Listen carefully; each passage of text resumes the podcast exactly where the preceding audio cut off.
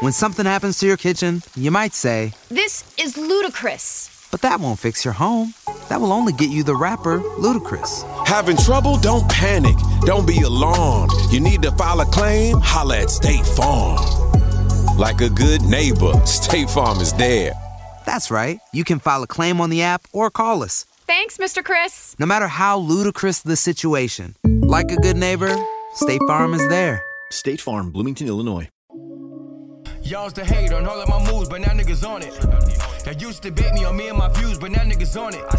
I used to tell them I'ma have me a show, but now niggas on it. Her homies on it. Your homies on it. Y'all's the hate on all of my moves, but now niggas on it. Y'all used to bait me on me and my views, but now niggas on it. I used to tell them I'ma have me a show, but now niggas on it. Her homies on it. Your homies on it. What up, people? We back. It's the realest podcast ever. It's your boy, Fresh Cut Fame. Oh yeah. Uh, You hating on me? no, no, I just had to check. You know, niggas be lying. The, uh, Niggas lie a lot. Niggas lie unprompted. Yo, niggas lie about anything. I was about to say fresh cut Dan, and I don't have a cut at all. and y'all never know. Fre- I, well, I got a somewhat fresh baldy. It ain't the super fresh, but hey, it'll work. We're here again, uh, week after week. We do this pod thing. Yeah, Uh, sometimes y'all care, sometimes you don't. Either way, we gonna show up. yeah, yeah. Uh, shout out to all the new uh, watchers, viewers, subscribers on YouTube. It's a lot of y'all. You know what I mean? Um, our Dr. Umar interview has impacted in a way that even I couldn't imagine. Matt said he kind of Matt Matt called it. He kind of had it figured out. I had no idea uh, where the ceiling to this joint was, but it is going up, up, up, up, up. So now at this point, the ceiling is the floor, and um, I'm I'm excited about that. We are now at 120,000 views and counting. By the time y'all see this. Uh, we're probably going to be somewhere probably closer to 150, 170, hopefully.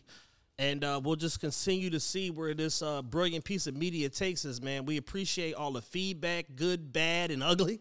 Um, y'all are downright hilarious on YouTube. Yo, comments, man. Uh, everything ranging from this is the greatest interview of all time to these niggas look like Pierre and Faizon Love. So, and everything in between. So, uh, we appreciate all of the feedback uh, one way or another. It's been excellent. And uh, it's been a cool ride, man. What has been the best part of uh, this cycle of about four or five days of, uh, you know, all of this action with uh, this Umar interview? Uh, seeing the engagement on, Yeah. on like you know, seeing to where you know you got eight hundred comments of people really, you know, like you said, the the in the words of, of Umar, the the what they call the the, the black globe Oh, the di- diaspora. diaspora, like you're seeing the diaspora, like all all parts of it in, in the comments. Just it's insane. Like you see comments ranging from, "Damn, this is the best interview I've ever seen with him." Y'all came with it to why they keep touching their phones. it's bothering me, and it's just like you you can't please everybody. Yeah, the internet is is uh, is a fun, uh, interesting place because you know our main ethic has always been to let the main thing be the main thing. That is not the case on the internet. Not the internet. The, the, the internet is not it's not about the main thing. It's about whatever we say it is. So it's like if you on your phone, if we looking at the toys in the back, if we trying to understand why this light seem like it's brighter on this side than the other, Somebody like we'll was make mad it about, about the whatever Marilyn. Monroe uh, uh, uh, statue back here, and it's like, yeah, that's a three thousand dollars statue. back- Black power, nigga. Yeah. Fuck is Like, you? damn, nigga can't collect no bear bricks. Hell Hell no, nigga. Hell no. You doing anything other than being black? What the fuck is you doing? Man, shit is Bo- crazy. Bobby want to replace it. Yo, real talk. So it's like, you know, seeing that has just been like, damn. And then, you know, like I said, I had a lot of people reach out to me. People follow me on the gram. People was DMing me. People was sending messages, all the shit. Just like, yo, y'all are like media. This is really, really Yeah. like to the point where people are like, I want to see y'all interview other people. Right. And that's that's what we try to like. This is what we've been trying to tell motherfuckers for a year and a half, and they Yeah. just was ignoring us. Yeah, yeah, yeah. Like I still think, uh, you know, our Chris Gotti interview, the first one that we did, is an A plus plus. I think that uh, we we knocked that out the park. I got five. The first Chris Gotti, Omar Tate, Barb, Ra, and the first initial joint we did with Kev. The Life Yeah, and yeah, Times of, yeah, of yeah, a yeah. of a Duke Harden or whatever. That with the, like there are interviews we got where you can put them up there with just about any interview that's out. Yeah, for sure. Yeah. Um. So yeah. So with that being said, man, we appreciate all the feedback. Every all of it. It's been it's been fun, man. Like you know, I've learned to uh, to have fun with you know the comments or whatever on these Jones when these Jones blow up or whatever the case may be. So it's like I'm not even. I used to be like angry. Yeah. How dare you? Yo, one thing I've realized, and this is just a Gotta little, have fun with this shit. This is a little gem I'm gonna give everybody, anybody who's doing any type of media, entertainment. It don't matter if you singing, rapping, poetry, tap dancing, break dancing, whatever. People speaking negatively or being constructive critics, that's what you want. Yeah, for sure. Because I'm gonna tell you what happens when people see something that they like, they like it. That's why they have a little thumb. right. They like it and they keep going. When people see some shit that they don't like, I know this motherfucker ain't just share. Yeah. And then they send it to eight people. Look at this bullshit. And then they send it to eight more people. And then they send it to 64 people. And then they send it to 128 people. And before you know it, like I told you, you that's why you think all of this like junk that go on in media works. Yeah, because the people that hate it go harder for it than the people that just that just like oh yeah whatever. No, the Keith Murray shit right now. People aren't watching this because this is intellectually No, it's a train wreck. Yeah, it's because it's a it's a absolute. Tr- it's the reason we watch Banned from TV. It's to the point where niggas is like, what else Keith got? Like what Keith go, what Keith going to do today? Like this motherfucker is the algorithm right now. right, right. So, you know, when when you are creating anything or doing anything in that manner, you got to train your brain to like, yo, I want people to feel triggered Yeah. or feel away or feel like And you want people to feel something. Patrice O'Neal, if you ever get a chance, there was a show called The Green Room back in the day. And um I forgot the name of the guy who hosted. It's actually the guy from uh uh Bad Boys One. Remember he's like um remember Martin and, and Will used to bid with him, couple of Yeah. grape sodas, that boy. But he's hosting this shit, I believe. And on this episode, it was Bob Saget, rest in peace, uh Roseanne, Patrice O'Neal, and I can't remember who was the I've fourth. seen clips of this. I haven't seen the full episode. And Patrice O'Neal was telling them, like, yo, when you do stand up comedy, if the whole room is laughing, you got some shit that's funny. But when you got half the room laughing and half of the room is mortified, that's some shit that's gonna live forever. Because you're gonna always have a back. Look at Mike and, and LeBron. That's gonna go on. Mike and LeBron are going to die. and there are going to be people like, no, no, no, And no. Victor Wembanyama gonna break all their records, and niggas is still gonna be talking about Mike and LeBron. You see what I'm saying? So it's it that's what you want. You want that a pin, strong opinion on both sides. Yeah. So I've learned to embrace the the silly shit. I love it. You see how the other day I turned that shit into a joke that wound up having I think I got like 250 comments of people laughing on it and it make people like, wait, what's going on? Somebody in the comments is like, damn, I didn't even know y'all had Umar on the joint. That's how it works. Turning a Yeah, we got- negative We got, our Illuminati invite. You Yeah. know what I'm saying? we got our Illuminati invite. I posted that comment. I'm like, yo, this is great. You know what I mean? One interview could just take you so many places. like real. So you know, you learn to embrace those things. Yeah, hell yeah. and that that's pretty decent. So I'm I'm actually pretty happy. I told you from jump, I I definitely did feel like you undershot it, and I was more so on the tip. Like I keep it about with you. I I kind of see a million views out of that, and you still not on board, but I do. Well, Lifetime. What I can say is I'm digging into the analytics. And just based on the analytics and the data sources as far as like where everything is coming from and stuff like that, um, the fact that we're like inching toward 95% like YouTube recommended, that basically means like we're on the algorithm, like we're mm-hmm. trending at this point or whatever the case may be. And with that in mind, it's like, yo, you can just ride once you break certain barriers. So it's like, you know, you got the 10K barrier, then you got 25K, then you got 50, then you got mm-hmm. 100. Once you once you like break those barriers like in short order, like boom, boom, boom, boom, boom, we broke the 100K barrier in three and a half days. So with that in mind, it's like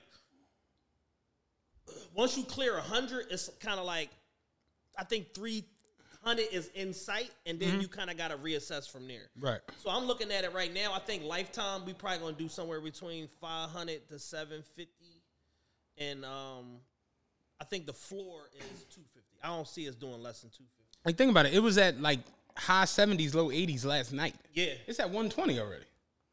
Well earlier in the day it was at high 70s yeah. yeah, earlier in the day. Yeah. Yeah. So you're talking about 60 in a matter of a half a day? Yeah. So it wouldn't shock me. Yeah. And then, like you said, it hasn't been promoted. It hasn't even, like you said, it hasn't even reached. Yeah, there's, that there's no external promotion nothing. from us. This we just put the shit out. We just put it out. Like we put it out. We put the audio out at 6 a.m. Put the link to the YouTube. This When something happens to your kitchen, you might say, This is ludicrous. but that won't fix your home. That will only get you the rapper, Ludacris. Having trouble? Don't panic. Don't be alarmed. You need to file a claim? Holla at State Farm. Like a good neighbor, State Farm is there.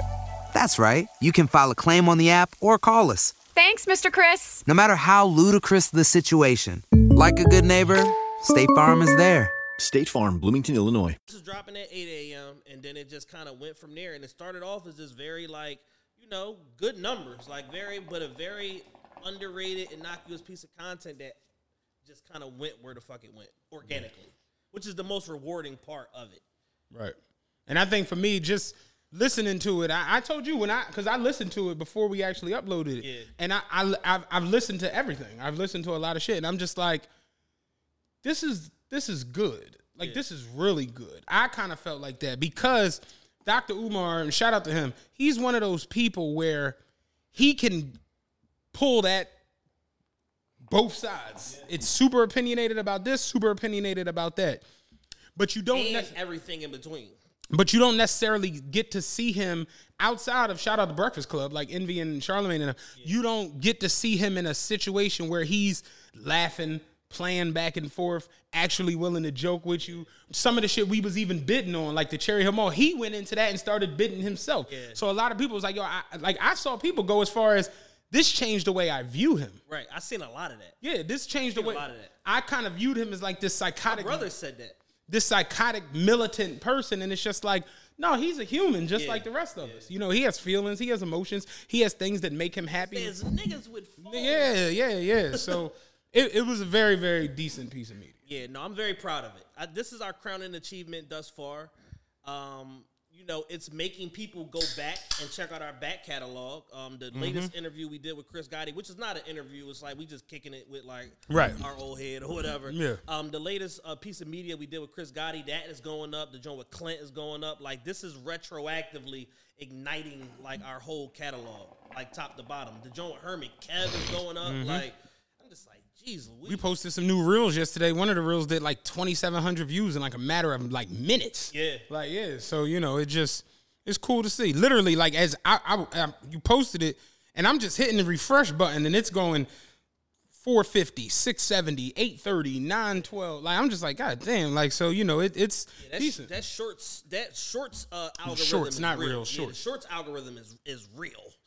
Ironically, the shorts algorithm is real. Right. that shit be jumping. You know what I'm saying? and you know shout out to the people who subscribe Yeah. to the youtube we got like Hell over yeah. fucking 1700 new subscribers to the youtube channel Yeah. so that's cool as shit Yeah, we closing in on. uh By the time y'all see this, we probably gonna be cracked seven thousand, but we closing in on seven thousand. We're trying to get to ten k. So if we not there yet, let's help us get there. And if we are there, let's still keep pushing toward twenty k. right You know what I mean? Like uh, we've been at this media thing for a minute. I feel like you know we're experts. I feel like we know what we're doing, um, and you know we just needed something to crack this thing open to give us the uh, give us the light. That's the one thing that I take away from all of this. Like, you crack the mics, you cut on the lights, you cut on the camera, you spark the hookah.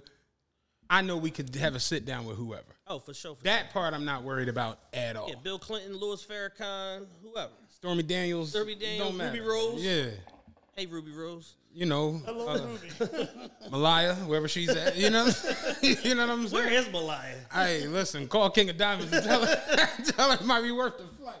Like the um, yeah, Malaya has definitely been off the scene. She's out off the radar. Some nigga Did probably you- knocked her up. I would imagine. Did you know that uh, Superhead has changed her name? Yeah, she's Karrine Steffans. No, her name isn't Karrine Steffans anymore. What?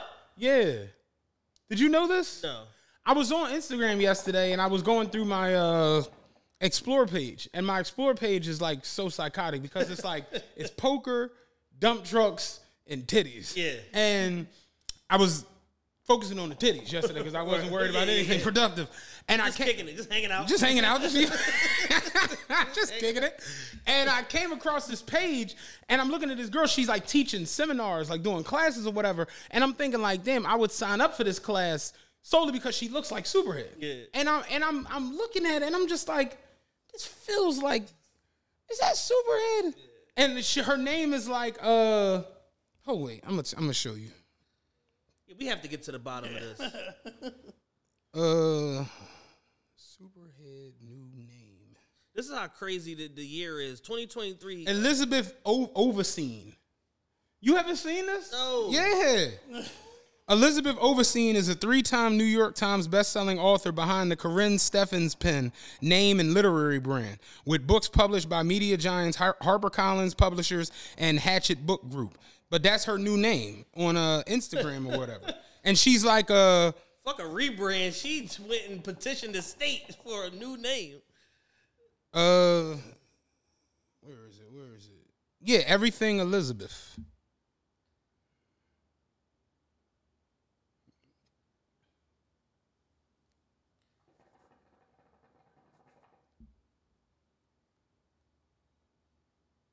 Holy shit. See what I'm saying?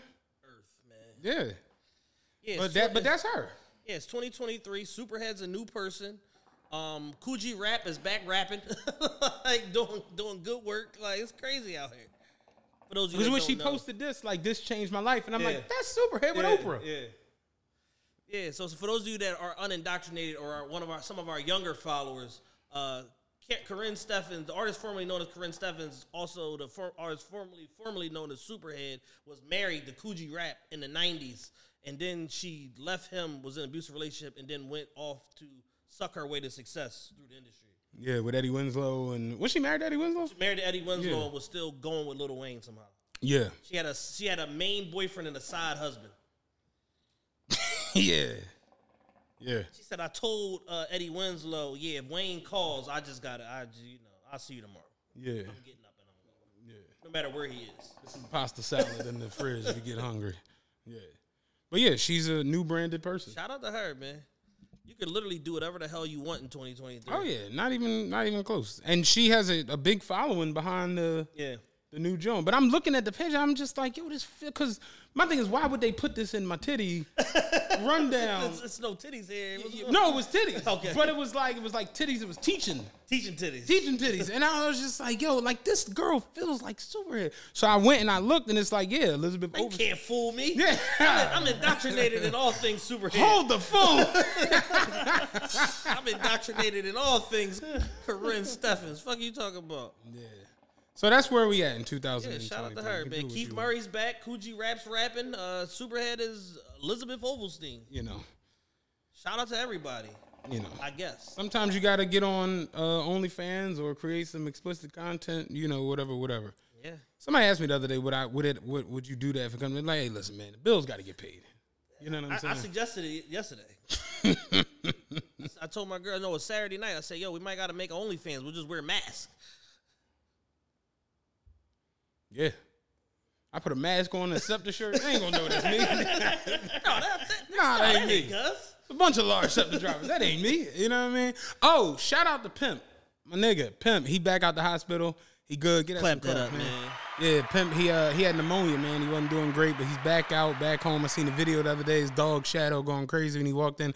Pimp, my motherfucking bro. Like I was, I was literally like sad. You know, you know. I told all of y'all that shit.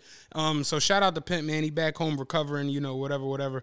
And uh, you know, I was having a conversation with Tattoo the other day, and I'm just like, yo, like we we definitely will not take care of ourselves just as being black men. You know, we we definitely can keep trucking and keep fighting a good fight. You know, I ain't nothing ever nothing wrong with me. You know, I remember years ago I stepped on a toothpick. It was a toothpick like in the carpet, and I was running to get the phone and stepped on it, and it went in my foot.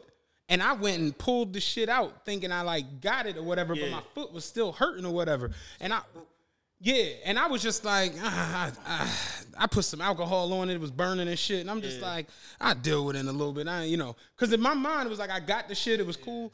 Literally, my man, mom was like, man, take your ass to the hospital. I went and they went in, had to cut my foot, and it was a piece of it in my foot. Had to get it. Yeah, you would woke up with gangrene and shit. Tomorrow. Like we as black men just have a tendency to just be like, ain't nothing there. Yeah, just push through it. I keep going. Had Yeah. 115 and 111 and a half. Shriveled up, gnarled foot. Yo, yo. Speaking of 15s, man, the the the, uh, the size 15 struggle is real. No, it's bad. It's bad, man. I didn't realize how how annoying it was, man. Man's been trying to buy dress shoes for the last few days, and uh, it ain't going good. It's not. It's not. If not y'all have any resources for large Yo. size dress shoes, tap in with uh with me or Matt. not even dress shoes, because I can get dress shoes. Formal shoes. Okay, formal shoes. That's the issue. Like once you go in, it's like apparently people with big feet don't go to weddings or bar mitzvahs or nothing. or get married. or get married. I don't. I don't know. All destination weddings, they can wear uh, chancletas. Yeah, you gotta wear sandals and shit. You know what I'm saying? But yeah, the formal shoe struggle is real. But that's a whole nother story for another day. Uh, real quick, shout out to the flu and the common cold. Oh my Uh, god. Everybody's been catching the flu and the common cold. I haven't heard any real COVID outbreaks recently. I took three COVID tests and none of them shits. I just knew it was one of Yeah, them no, bitches. they're like, no, that's 2021 shit. Like, ain't no COVID. COVID is out. The tests ain't reading right no more. Yeah, no. no, common cold, motherfuckers getting uh, upper respiratory infections and the flu again. So shout out to them, I guess. Yeah. Everybody been sick this last couple weeks. I seen BF was sick. I said, oh man. Yeah, my girl got sick. I did not get sick. I, I laid in bed with her every night and did not get sick. I said, yes. Yo. Immune system. Yeah, COVID shit. I mean, uh, the it's cured me with the COVID. With the uh, common cold, I had a sinus infection. It was so much pressure in my fucking face. Yo, that shit was un. You gotta get a uh, a neti pot. I'm a, the neti pot. I was kind of hesitant about just because it cost nineteen dollars. I, like, I don't know about that. Yeah, I don't, I don't seem all too efficient. You know what I what happened? Sudafed. Oh yeah, so no, Oh, Sudafed. dog. Thirteen minutes. I no, I'm talking about. I took. I was in the supermarket. I went to the pharmacy in the supermarket. Got the Sudafed. It was three dollars from the pharmacy. I got that shit. I took two of them. I'm talking about before I paid for this shit to get out the market. The pressure was already. Yeah, that Sudafed, that the DM, that motherfucker ain't no joke. And the lady was like, "Yeah, you know, you gotta get your license." Da, da, da. So she was explaining the whole shit for me because I'm like, "What? What is the whole reasoning behind it?" She's like, "Well, people use Sudafed to make meth." Yeah, yep. And I'm like, really? And she was like, yeah, the thing is with Sudafed as opposed to Claritin D or any of the other ones, Sudafed taps 100% into your bloodstream immediately. So that's why people will get it to cook the meth because it makes it, it's like the strongest shit you can make essentially. And I'm standing, I'm like, okay, two Sudafed. What else I gotta put, put in this? yeah, but that Sudafed shit works immediately. Like that shit is no joke. Yeah, the cold been kicking people last the last couple days. For sure. Let's get into these topics, but before we do, I want to give a shout out to our sponsor, our big, big sponsor, uh, 14th and Market.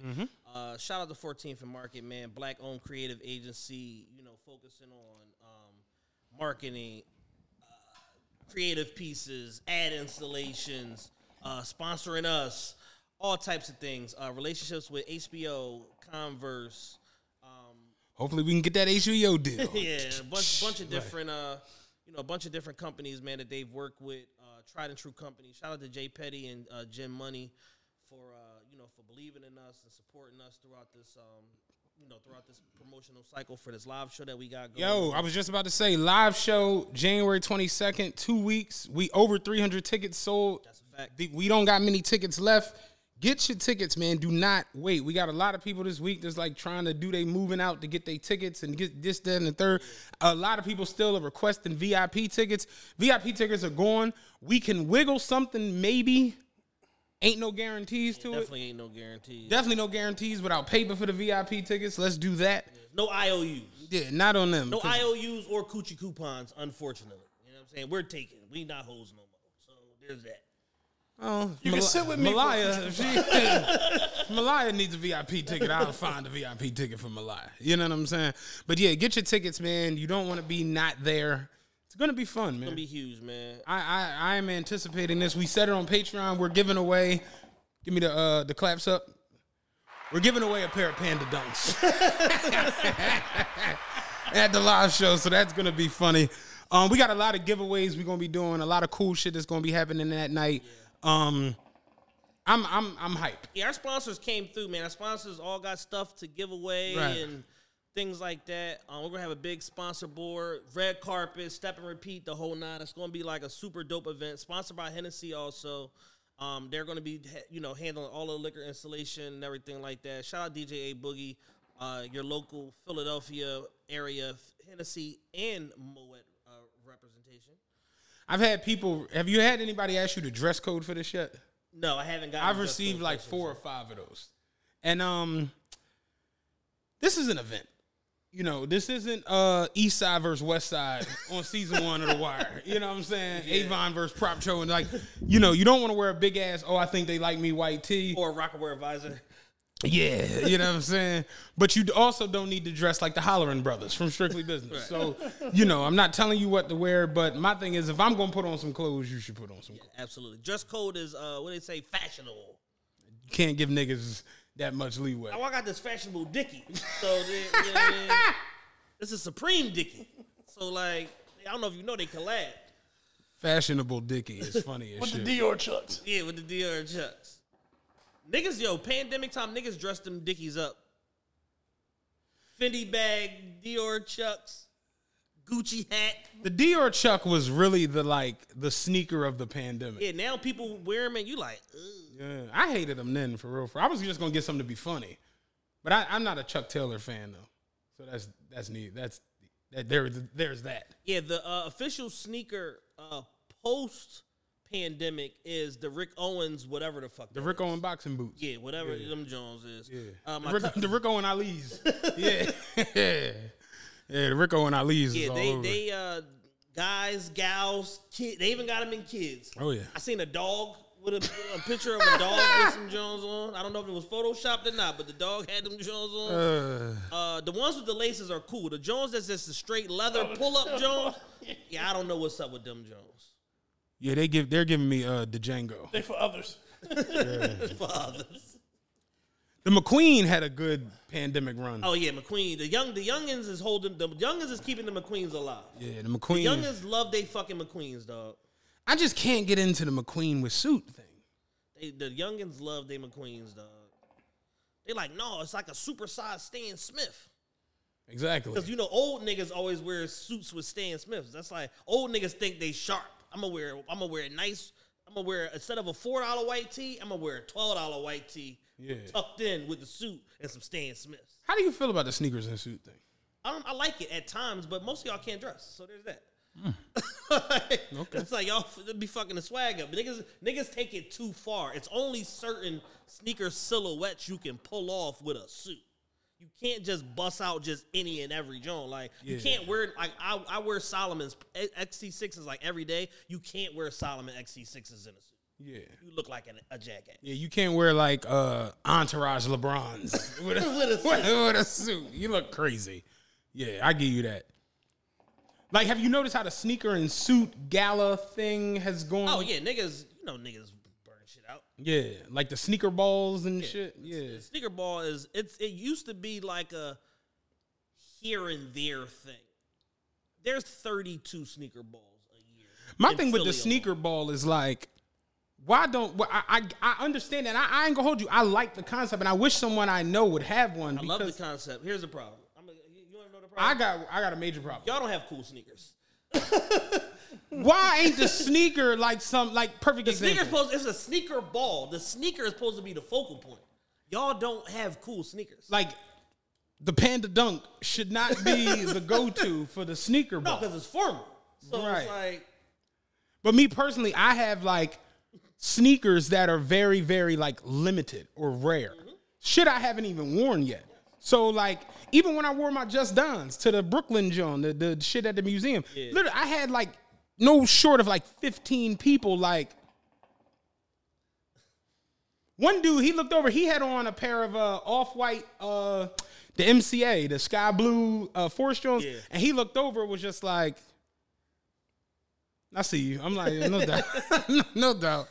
And it's just like, yeah, that's where you're supposed to break out like a super rare Doernbecher or, you know, something like a Ben Ben 5 or something crazy.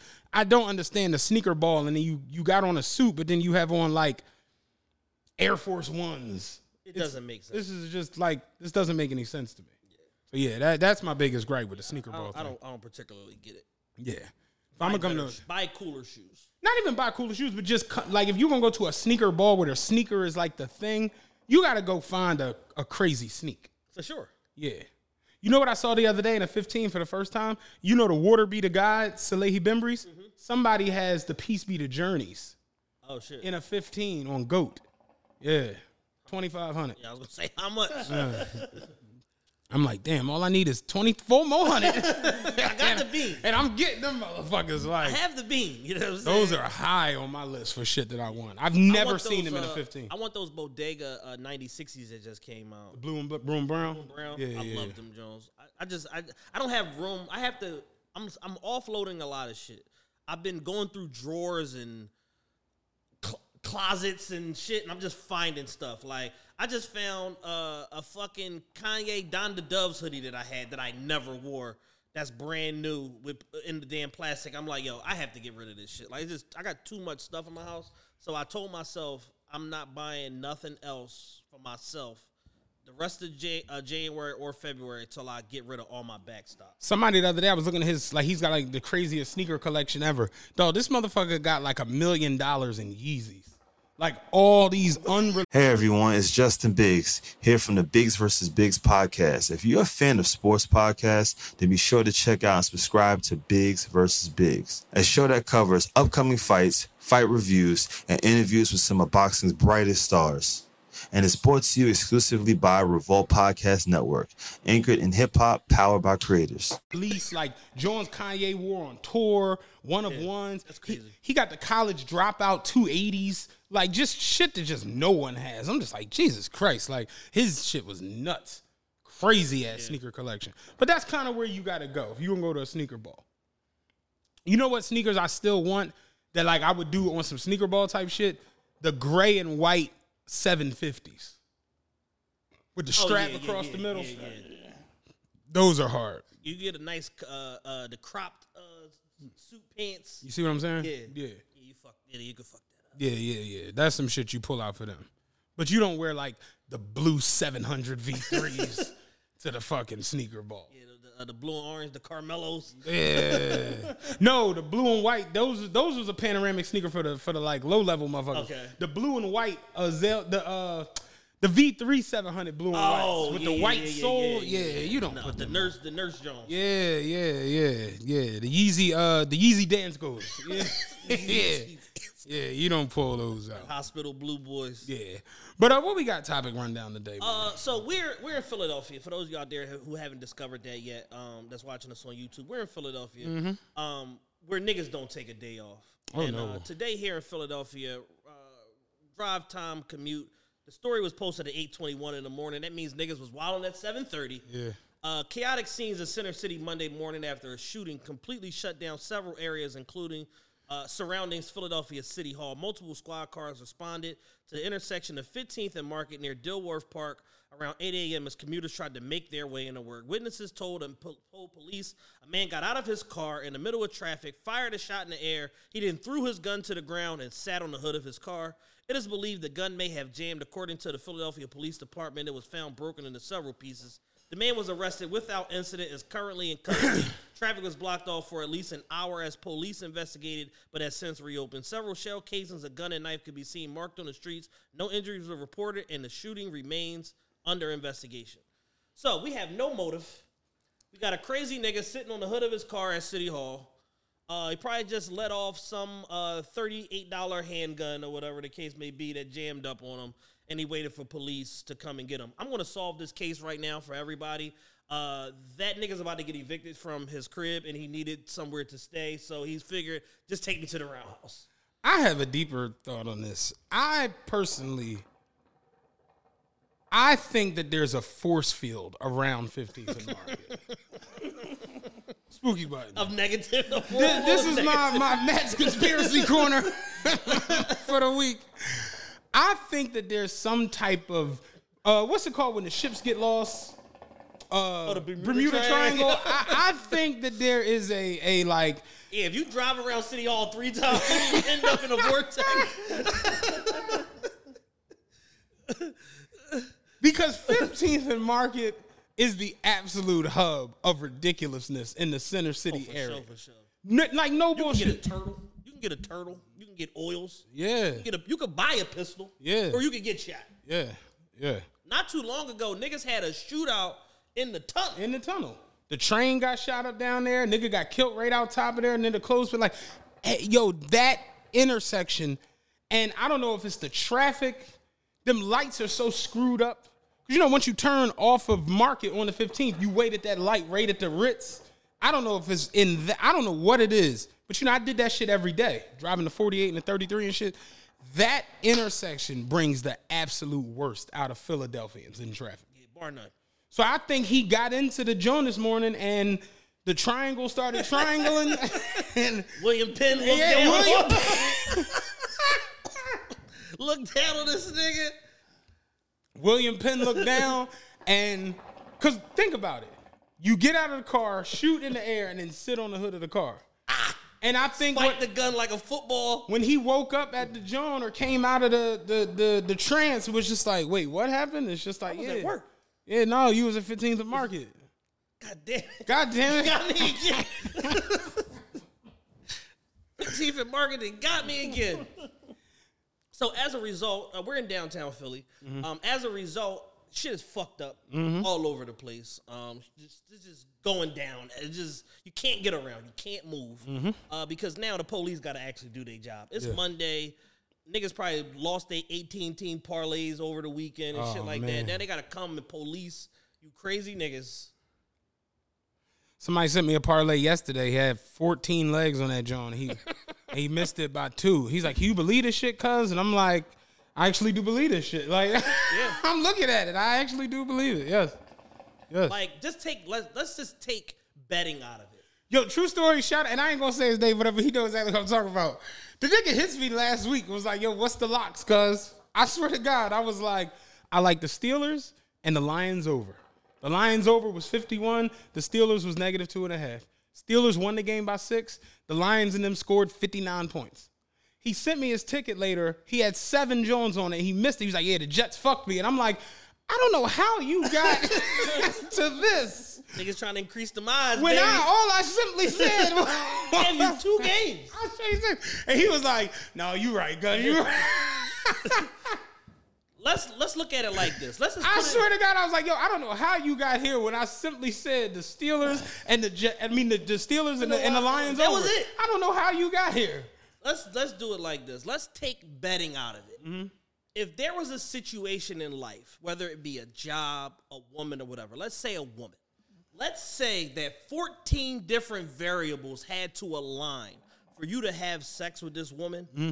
You would just be like, no, I quit. Like you would throw like if she had a list of 14 criteria you had to meet before you could get laid. Most people would just be like, this is stupid. I'm not doing this. Why would y'all turn and go put your money on something when 14 different variables have to all line up in perfect alignment in order for you to spit out money on the other end of it? It's dumb. Yeah. Yeah. This is BR betting. We talked about this on the show. This is BR betting culture just gone awry. I had a Stop doing this. yeah, I had a conversation with somebody the other day and was like, the uh when the fuck was it? I forgot what game it was. But the line was huge. It was a football bet NFL game, and the line was like 15. And he he took he was like, yeah, I think I'm thinking about that and the over. And I'm like, well, you know, sharp money says that when you, the line is double digits like that, the under is more realistic. And he was like, how you figure? I'm like, you're the the the Vikings and I'm the the Bears. If you're a 15 and a half point favorite over me, what the bookmakers are saying is that you're going to basically torch me. You're gonna boat race me. So if you boat race me and score 30 points, but you're projected to win by 15, then that means that they're projecting that I'm not even going to put two touchdowns on the board. Exactly. So if you win 31 to 14, why would you want to over that's 52? Yeah, the average team Because- in the NFL scores what? Somewhere between like 28 and a half to 32 points a The- game. it's been very low this year as far as overs and unders. You know what I mean? And I'm just like, yeah, like book like sharp money always says that when you see a big ass line like that, Yeah. you would want to take the under because what they're saying is like they're gonna beat them 28 to 3 or 31 to 7. Some shit like that. So you don't want a situation where you need because if you take a over for 52 points, you need scoring. Yeah, you need a shootout. You need a shootout. Yeah, you need. But you if need they the not shooting- you need the 91 Houston Oilers. Yeah, yeah. You need the greatest show on turf to show up. Like, yeah. So it's just it's a lot of things, and it's just once you get to 14, 15 Jones, Yeah, it's man, too many, yo.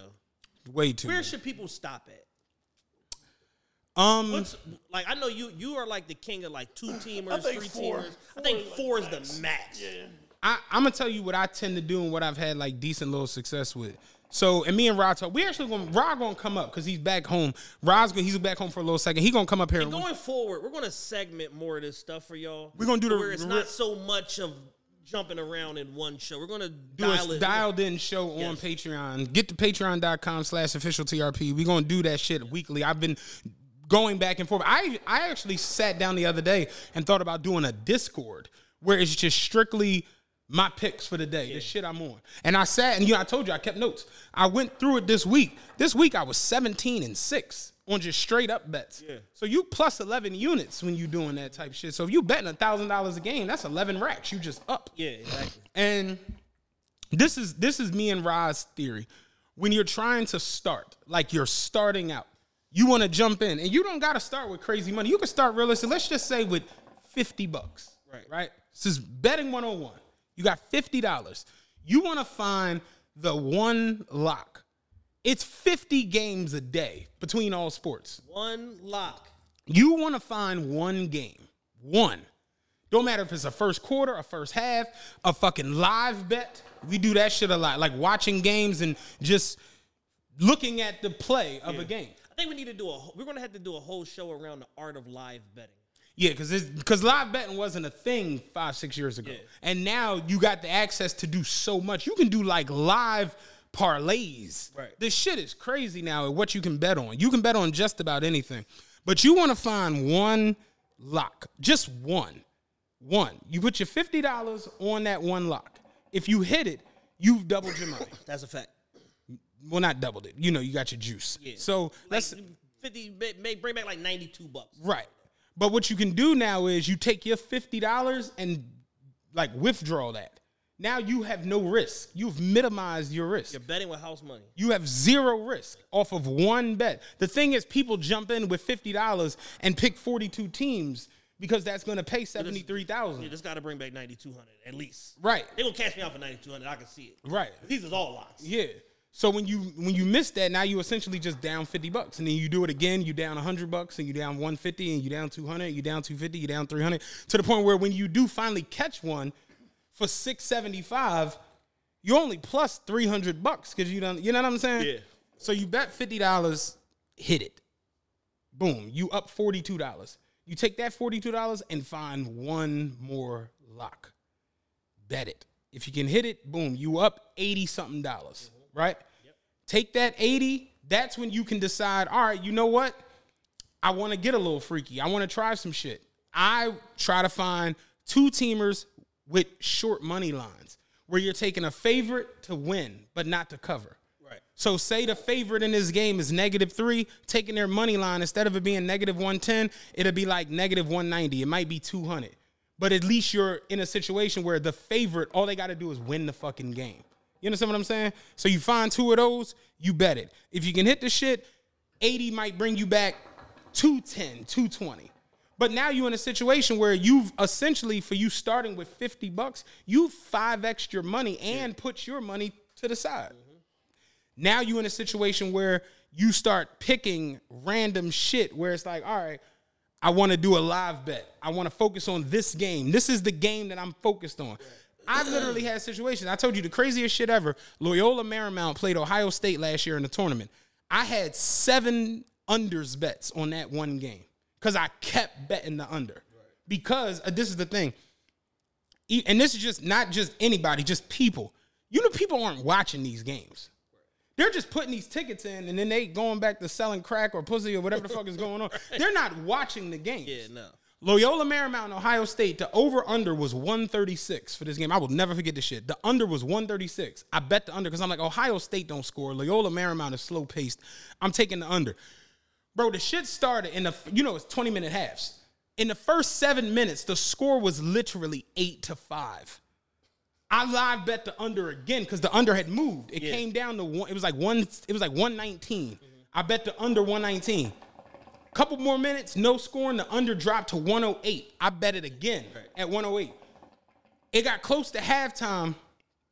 They dropped it down to 105. I bet it again right before halftime. At halftime, the score was 26 to 21. It was like 47 points scored so far.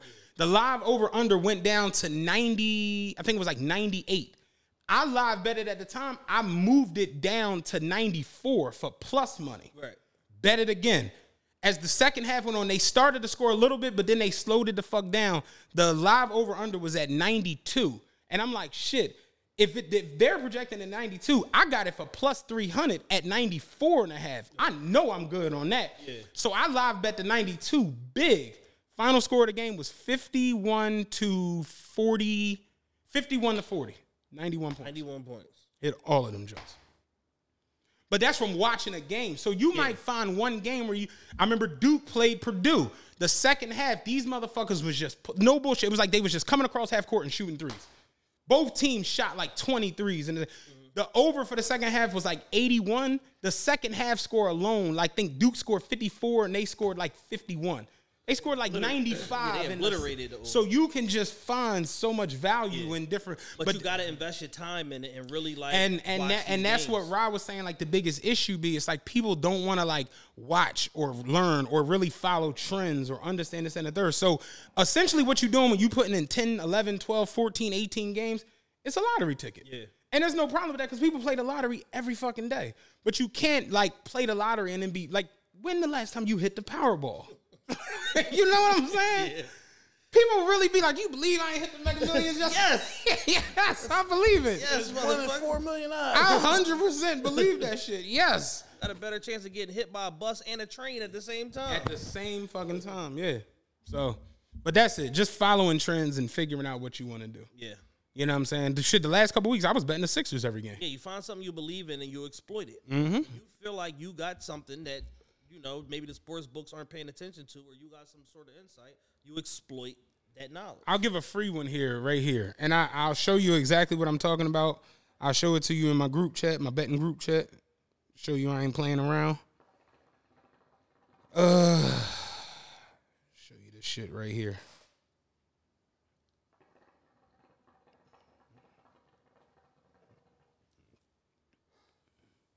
What's that text I sent to my group chat? What does it say?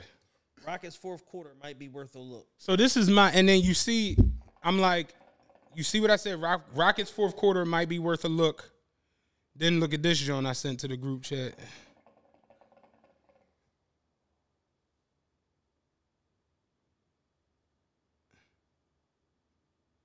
Betting with TRP. Mm-hmm. So read these couple of texts. What does it say? Want to see if my fourth quarter theory is right. Wizards fourth quarter. And then what's what does the next one say? It just happened so quickly. And what's the next one say? What theory, Matt? And then what does Ross Theory say? is to take teams getting blown out in the fourth quarter to win to win the fourth quarter. Pacers won two. And what's the next one say? Pacers won two. Okay, cool. And what does that say? Wizards won the fourth, 30 to 24. So this is my theory. When teams are getting blown out in the NBA, 90% of the time, the team that's blowing them out will let off the gas. Either by sitting their starters or just completely slowing the pace down to end the fucking game. So if you got a team that's down by 30 points going into the fourth quarter, the team that's up will start resting people or slowing down the pace. Where this team is just trying to make it respectable to where it's like, yo, we didn't lose by 35 points on the board. So you can bet fourth quarter spreads now. Again, you can bet every fucking thing. So you can bet fourth quarter spreads. So the Wizards the other night were down 31 going into the fourth. I took the Wizards to win the fourth quarter. They won the fourth quarter 30 to 24. They outscored the Jazz in the fourth quarter. Next night, the Rockets were down by 27 going into the fourth against the Pelicans. Rockets won the fourth quarter 35 to 26. Two easy wins. And I, I, I sticks to I was telling him last week the Magic was down getting blown out. I took the Magic in the fourth quarter. It happened again with the Nets. They was getting torched. I took the Nets fourth. That to me is just like some shit that I've kind of just fell into. I bet fourth quarter blowouts a lot. That's a trend. But you also got to watch the game and be careful because it's like if they haul off and bring like if the Celtics is up 30 and you see all the starters come back on the floor, it's like what's going on here? Right. Cool out. Perfect example. Last year the Lakers were playing the Mavericks. Mavericks were up 34. I will never forget this shit. I'm sitting there. The, the fourth quarter spread was Lakers to win the fourth quarter by a point. The line was 0.5. It went to commercial. As it went to commercial, like in between the third and the fourth, the line went from 0.5 to 3.5 for the Lakers. So the Lakers got to win by four. And I was just like, oh, I'm definitely about to bet the Lakers. Because what the fuck? I bet the Lakers to win by four. The shit came back from commercial. Luka, Tim Hardaway Jr., and Dinwiddie all had on their jackets. Luka had ice on his knees. I'm like, oh, they're not even coming the fuck out for the fourth quarter. Lakers won the fourth quarter by 15 points.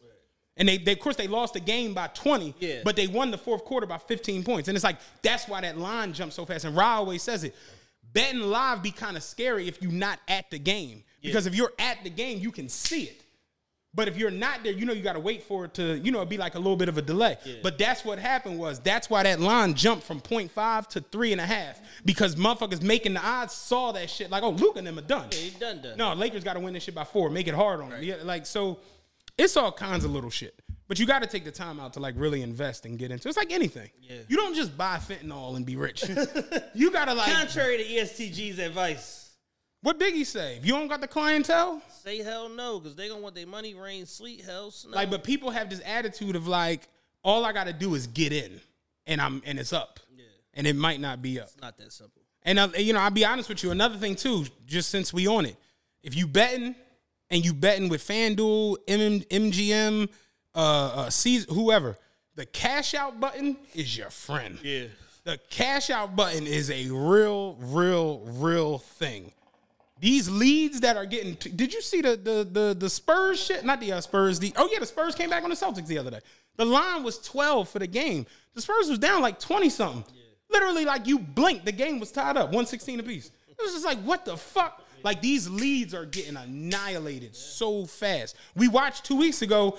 The Vikings had the greatest comeback in NFL history. Thirty-three fucking points in the second half. These young players. No lead is safe, I'm dog. here to tell you, these young players are really fucking good. Really, really good, Across man. sports, they're really fucking good. Um, in baseball, like we saw with the Phillies, we saw that we saw with baseball with the Phillies uh, this past season on their fucking World Series run. No lead was safe. They would have games, they would be down seven runs. They win nine to seven, shit like that, because of relief pitching and their fucking bats. Mm-hmm. Like the same thing, football, basketball. Like it, it, it, it's a thing across all sport where it's like, yo, the talent levels from team to team, it's a lot of parity. They're really close. And motherfuckers get hot, and then you look up and you're losing. Let me ask you Up this. big, and then you be down big. Last sport, Joan, kind of transitioning from betting a little bit, just sports since you brought it up. You know, LeBron is 400 points away now from passing Kareem. Yes. And he's also 100 assists away from passing Steve Nash and I forgot who's right after Steve Nash. It'll come to me. It's insane what he's doing. But LeBron is he's 100 assists away from being fourth all Jason time. Kidd? Is Jason- No, Jason Kidd is number two. It's Stockton, Jason Kidd, Chris Paul, Steve Nash. Who the fuck is the fifth person? He passed Mark Jackson already. Are you looking it up? Oh no, Dan's texting hoes. Never mind. Yeah. Most assists NBA history. Oh yeah, it's Mark Jackson. You're right. Yeah, Mark Jackson. Yeah. So yeah, but he's hundred assists away from passing Mark Jackson and Steve Nash. You know, Steve Nash has one more assist than Mark Jackson. So LeBron's hundred away from passing both of them to where he'll be fourth. I personally think he's gonna pass Chris Paul because he would need another eight hundred to pass Chris Paul. But you know, LeBron is at a point where he do like he do like five six hundred a season. Yeah. So as he gets older and he's not shooting as much, I see him becoming even more of a facilitator. Right. Um, Stockton, I think, is out of reach. He's he's he would legitimately need of roughly five thousand to catch Stockton. I don't see Yeah, that. that's not We can extrapolate that data out. That's not The Jason Kidd joint isn't off the table. It isn't off Yeah. the table. You figure he would need eighteen hundred to pass Jason Kidd. It's not off the table. Yeah. LeBron's gonna pass Kareem for number one all time scoring. Does that alter your opinion of LeBron at all? Or is he pretty much at where you got him at? No, I- he's one or two. Okay. Just- It, it literally it depends on the day. It depends on the criteria. Um, you know, with whatever the debate that you're in at the moment or whatever the case may be. But I mean, he's already the best overall player of all time. Like I don't think that's uh that's in question. Yeah, overall, it's not debatable. Overall, it's not debatable. Like I personally feel like for somebody to be number one in points and have a shot at being number two in assists, yeah, that's nuts. that's that's fucking trifling, bro. That's some scary shit. yeah, I mean, you know, Like just putting them in the same realm of each other. combination of Michael and Magic. Yeah. he's a far uh, better scorer than uh, than Magic was, and I think he's, if I'm correct, he's a more efficient scorer than Michael was. And Michael was very, very efficient uh, for any era, and I think LeBron is more efficient. And I know he's a definitely a better volume and percentage three point shooter than Michael. Also, That's because Mike almost had to take every last shot. So it's like, yeah. you going to get a higher. And then you add clutch shooting into it. LeBron, I think, is number one or two in clutch shooting or whatever the fuck it is. This past week, I personally I got Mike number. I mean, uh, LeBron number one. I don't, Yeah. I don't. I don't think it's it's the shit isn't really gonna matter much. But like he's. Did you see him the other day practicing the hook shot? Yeah. And they're like, wouldn't it be some shit for him to pass Kareem with the hook shot? I'm like, at this point, LeBron is just fucking. Like, Yeah, this that'd be is- an ultimate This fuck is a real game going on. I think he's going to do it. I think that's what he's going to do. that would be kind of hot to see. Yeah, you know him and Kareem hate each other. Yeah. Don't fuck with each other. They, At all. Yeah. Magic trying to mend it before he passed Kareem. Yeah. Because he want Kareem to be there. But Kareem like, is he not said it's not looking. He's, Yeah. They looking good. He's, I've been trying for years. Kareem gonna knock Magic the uh, fuck out. Kareem, Kareem like staff of law. I ain't coming to that shit. I'm not coming to that shit. Y'all gotta Sorry, fucked. Ock. He Knock. Knock. so the other day, Giannis was doing an interview, and Giannis basically said some shit that I've been saying for the last couple of years that motherfuckers just won't agree with. That the the world is just better than than us now at basketball. oh, for sure. And Giannis said, "You take five foreigners, five Americans, put them on the floor. We torch y'all." And people were up in arms about this. I don't shit. know why. And Giannis said, "Okay, so this is the starting five I'm bringing, right? I got Embiid at the center, I got Jokic at the four, I got me at the three, I got uh, Luka at the point." And he was like, "Shai Gilgeous-Alexander my- is was- is the two, 'Cause, you know he's from Canada. Yeah. So he like, all right, let's get to it. Who's guarding me? and I fuck with He said, never mind who guarding Embiid Yeah. and who guarding Jokic. Who guarding me? All three of them on the court at one time. Everybody's seven foot and can shoot and run and dribble. And Luka over there with, with no moves but fucking drop Right. 70. Yeah. I- SGA with everything else. And then you got Sabonis off the bench. You got uh what's the white boy from the Kings now that's torching everybody?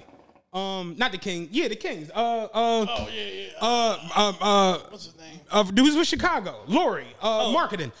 Oh no, Utah. Utah, excuse me, yeah, Utah. Mar- Yeah, Mar- he had 49 the other night. so let me ask you, that team I just named, you got I would assume KD, KD, Steph, Kyrie. Steph Kyrie. Would you put LeBron in that? He has to be. has in to it. be there. I would personally say Devin Booker because that's my guy. Who the fuck is playing center? Durant? Yeah. Because ain't really no good American It's not. centers. Yeah, they lost, we lost already. Is Rudy Gobert American? Fuck no. Yeah, Yeah, Gobert from like Tanzania or something? France or some shit. Yeah. So yeah. yeah. So they got him coming off the bench. yeah, Rudy off the bench. Rudy had a 20-20 game the other night. Yeah. Missed a layup. It looked crazy. Missed three layups. It looked Yeah, crazy. we don't have a but- chance. We can't get no rebounds. Like I said, I've been saying it for the last two years. The best four players in the NBA are all foreigners. It's Embiid, Luka, Giannis, and, and, and Jokic. And I'm telling my man the other day, I'm like, dog, the MVP race right now is between two flat-footed white men. Oh no, Jayson Tatum got to be on the American, Jayson Tatum will be on the American side. American side too. But I'm like, the MVP race right now is between two flat-footed foreigners. yeah. White men. This shit is like the 50s. Yeah, but no moves. That shit is Luka and Jokic. And my man, like, Jokic can't win it three times in a row. I'm like, He He should. He I'm like, uh, conventional wisdom says he shouldn't, but he probably will. but he probably will. like not trying to be funny. Like, have you looked at like the standings and all that shit recently? Mm-hmm. You know where Denver is right now? Yeah, they like top three or whatever. Nigga, they number one. Oh my god. Denver got the best record in the West. And this is with Jamal Murray coming back off of his shit and Michael Yeah. Porter Jr. being like, Michael Porter Jr. has been good, Yeah. but he's been like Spotty. spotty. Yeah. But Jokic is literally that good. Yeah, like American team, we gonna have to roll out old peg leg, fucking Kawhi and shit like that. Like, Yeah, you got PG coming off the bench. yeah, I don't know, man. Everybody beat up, so they can only play five minutes at a time. You got, you got to sub them in spurts. like I said it the other day, the LeBron, KD, Steph era is pretty much a it's coming to an end. Yeah. Because they and don't get it fucked up. I if you want some some betting shit, this is Matt's obscure pick of the fucking day. Taking the Nets to win it this year is paying like plus 800 right now. It's not a wild jump. Cause the Bucks ain't there. You know, Giannis and Middleton ain't fucking with each other. You got the Suns that aren't really in sync. Chris Paul is like all over the place. Atlanta, what a lot of people thought that was going to be good, that's about to be already done. Yeah, Trae Trae Young is trade bait. Yeah, Atlanta's like one of the worst teams in the fucking East. And you know, I, I look at it where I'm just like, yo, I don't trust the Celtics. I really like this Celtics. The other night, Malcolm Brogdon was five for nine from three and had like 24 points. They didn't play him in the stretch down the fourth. And the Spurs came back in that game. That's a coaching error. and I, it's shit like that though, where it's just like, yo, they had Ime that coaching that wouldn't have happened. know what I'm saying? Y'all worry about this dumb shit. Y'all worry about me getting this dick ate, and meanwhile y'all losing winnable games. You See what I'm saying? And I look at the Nets where it's like KD and Kyrie are at Kyrie is out there hooping in Spaldings. Yo, Kyrie is going crazy. Off right now. Off. Yeah, he gonna ape, you know, he got, he got a reason to go ape shit. Yo, he like, mm. he balling in chuckers. Out there getting to it. prison ball. getting to it. You heard me? yeah, Kyrie is playing phenomenal. Playing phenomenal. So that's my obscure pick for this year. I done seen a wacky stat on Twitter. Uh, the Nets are 19 and one when Ben Simmons misses a free throw. They're uh, one and seven when he makes a free throw. yeah, That's, 19 and that's the most sports science, E ESPN midday sports show stat of all time. I saw one the other day. It was like Luka joins Wilt Chamberlain, Elgin Baylor, Oscar Robinson, and somebody else as the first person to have 60 points. I- forgot what this. It was something ridiculous. It was like first person to have 60 after shooting less than eight foul shots the game before. It was some stupid ass shit. Yo, Like, what's, the, like- like, what's the correlation? and it's like, yo, who made this? Like, who figured this shit out? Yeah, they, people are analytics insane. Yo, I got all right, one last sports joint I want to throw at y'all. Uh, But me personally, if you put the foreigners versus the Americans, the foreigners win that game by 40 points. Yeah, there's no. Uh, I got one last sports joint I want to throw at y'all because somebody said something and it was like one of them like like he thought he killed it or whatever the case may be, and I was just like, this is stupid. So, guy named Rashad Phillips at RP3 Natural says all the 40, 50, 60 point games every night isn't the flex people making it out to be. It's ass actually watering down what great individual scoring performances should be. Some people will understand what I mean and others won't. Hashtag Yoda. And I'm just like, what does this mean? Like, and somebody in the in the comments, Hoops Empire said, "I'm confused at what you mean by should be." Obviously, if a guy is taking 50 shots to get 50 points, it's not impressive. However, the talent level is extremely high, and shooters are more talented than ever. Getting 40, 50, 60 on a great shooting night is impressive as it ever was. And he says, in my tweet, I said, some will understand and some won't. And it's like, this is that if you know, you know shit, like going horribly wrong. All right, so Cause Yoda knows. I, you know, and I and I don't profess to be no basketball genius or no Yeah. shit like that. But it says it in all my bios on social media. I watch Sanford and Son reruns and basketball. Yeah. That's what I watch. Dead ass. Like I know for like you know how you like think about Down Bad with Chad. Yeah. Who can really speak on bad movies more than you? Yeah, I just watched a bunch of bad movies this weekend. You see what I'm saying? but you know what I be watching? Basketball. I go and watch games after they've happened because I'm a basketball fanatic. I watch a lot of basketball. So you know one thing that's really really changed over the last couple years in basketball? It's not necessarily the play or the style. You know what it is? It's the pace. Yeah. The yeah. pace of the game is just totally You different can hit 10 threes in two minutes. That's you can points. get up 10 threes in two minutes because the game is so much faster. So I recently, just on some me being me shit, I watched the because I watched the uh, documentary on the uh, the um the throwdown in Motown. Not the, not the throwdown in Motown. Throw down in Motown is funny. as What the fuck was the shit called? the fight. The malice in The malice in the Throw down in Motown. Motown. I watched the Malice in the Palace. Did you watch that? Yeah. The Untold documentary It was very, very good. And I watched it, and you know they were saying on there how the Pacers were like a, a championship favorite that year. So it made me because you know the Pistons had won it in 04. Yeah. And it really made me go look at the Pacers season for 05 with Ron Artest, with uh Jermaine O'Neal. Jermaine O'Neal, with all, Jackson. with all of them, you know, uh, uh, what's his name? Jamal Tinsley, Tinsley, all of them was on that team. So it made me go Shout look. out Tinsley, man. Hope Tinsley's doing good wherever. fuck It made me go. You know, you know, it's funny. Jamal Tinsley started the Malice in the Palace shit. Yeah. Did you know, like how that? Yeah, Jamal did. Stephen A. I mean, uh, Stephen Jackson was like, "We up 15, we coasting, we everything is cool." And he was like, Jamal Tinsley, like in the Ron Artest era, was like, "Yeah, you can go get your foul now." He's like, I looked at Jamal like, "Why the fuck do you say that shit? Like, you can't tell this crazy nigga no shit, no shit like that." But it made me go look at their season, and then I. I looked at when the Pistons beat them the year before in the Eastern Conference Finals. Yeah. So it made me go watch that Eastern Conference Finals. I swear to God, yo, I have never just watching it through my lens of what I watch basketball now. I have never been so unentertained watching a basketball game. Do you know what the final score was of Game Six in that fucking dome when the Pistons clinched it? Uh, it probably was like eighty-three to seventy-four. Or something Spooky button yourself. The final score of the Game Six in the Eastern Conference Finals between the Pistons and the Pacers was sixty-seven to sixty-one. What the hell? That was the pace. Yeah. That, so, not trying to be funny, for you to have a 50 point game in the early 2000s was insane because no teams were barely scoring 70 at one point. Think about when the Lakers beat the Celtics in 2010 in game seven. The final score of that game was 79 to 70, 72. Yeah. These teams were just, that's what made Kobe shit so insane because it's like, how the fuck do you got 80, nigga? We barely got 90 as a team. Yeah, that that Pistons team, that 04 Pistons team is the greatest defensive team in the history of the NBA. They were holding teams, I think, to 71 or 70 On average. On average. On average. Every night, like you just like we all getting seven. Yeah. like yeah. when, spread the ball, we all getting when the Pistons beat the Lakers in 04, for, was it 04 04 when they beat the Lakers in the championship? Nobody on the Lakers had double digits until outside of Kobe and Shaq until game 5 and Peyton had 10. Motherfuckers just was not scoring the ball. yeah, and they just straight up took the position.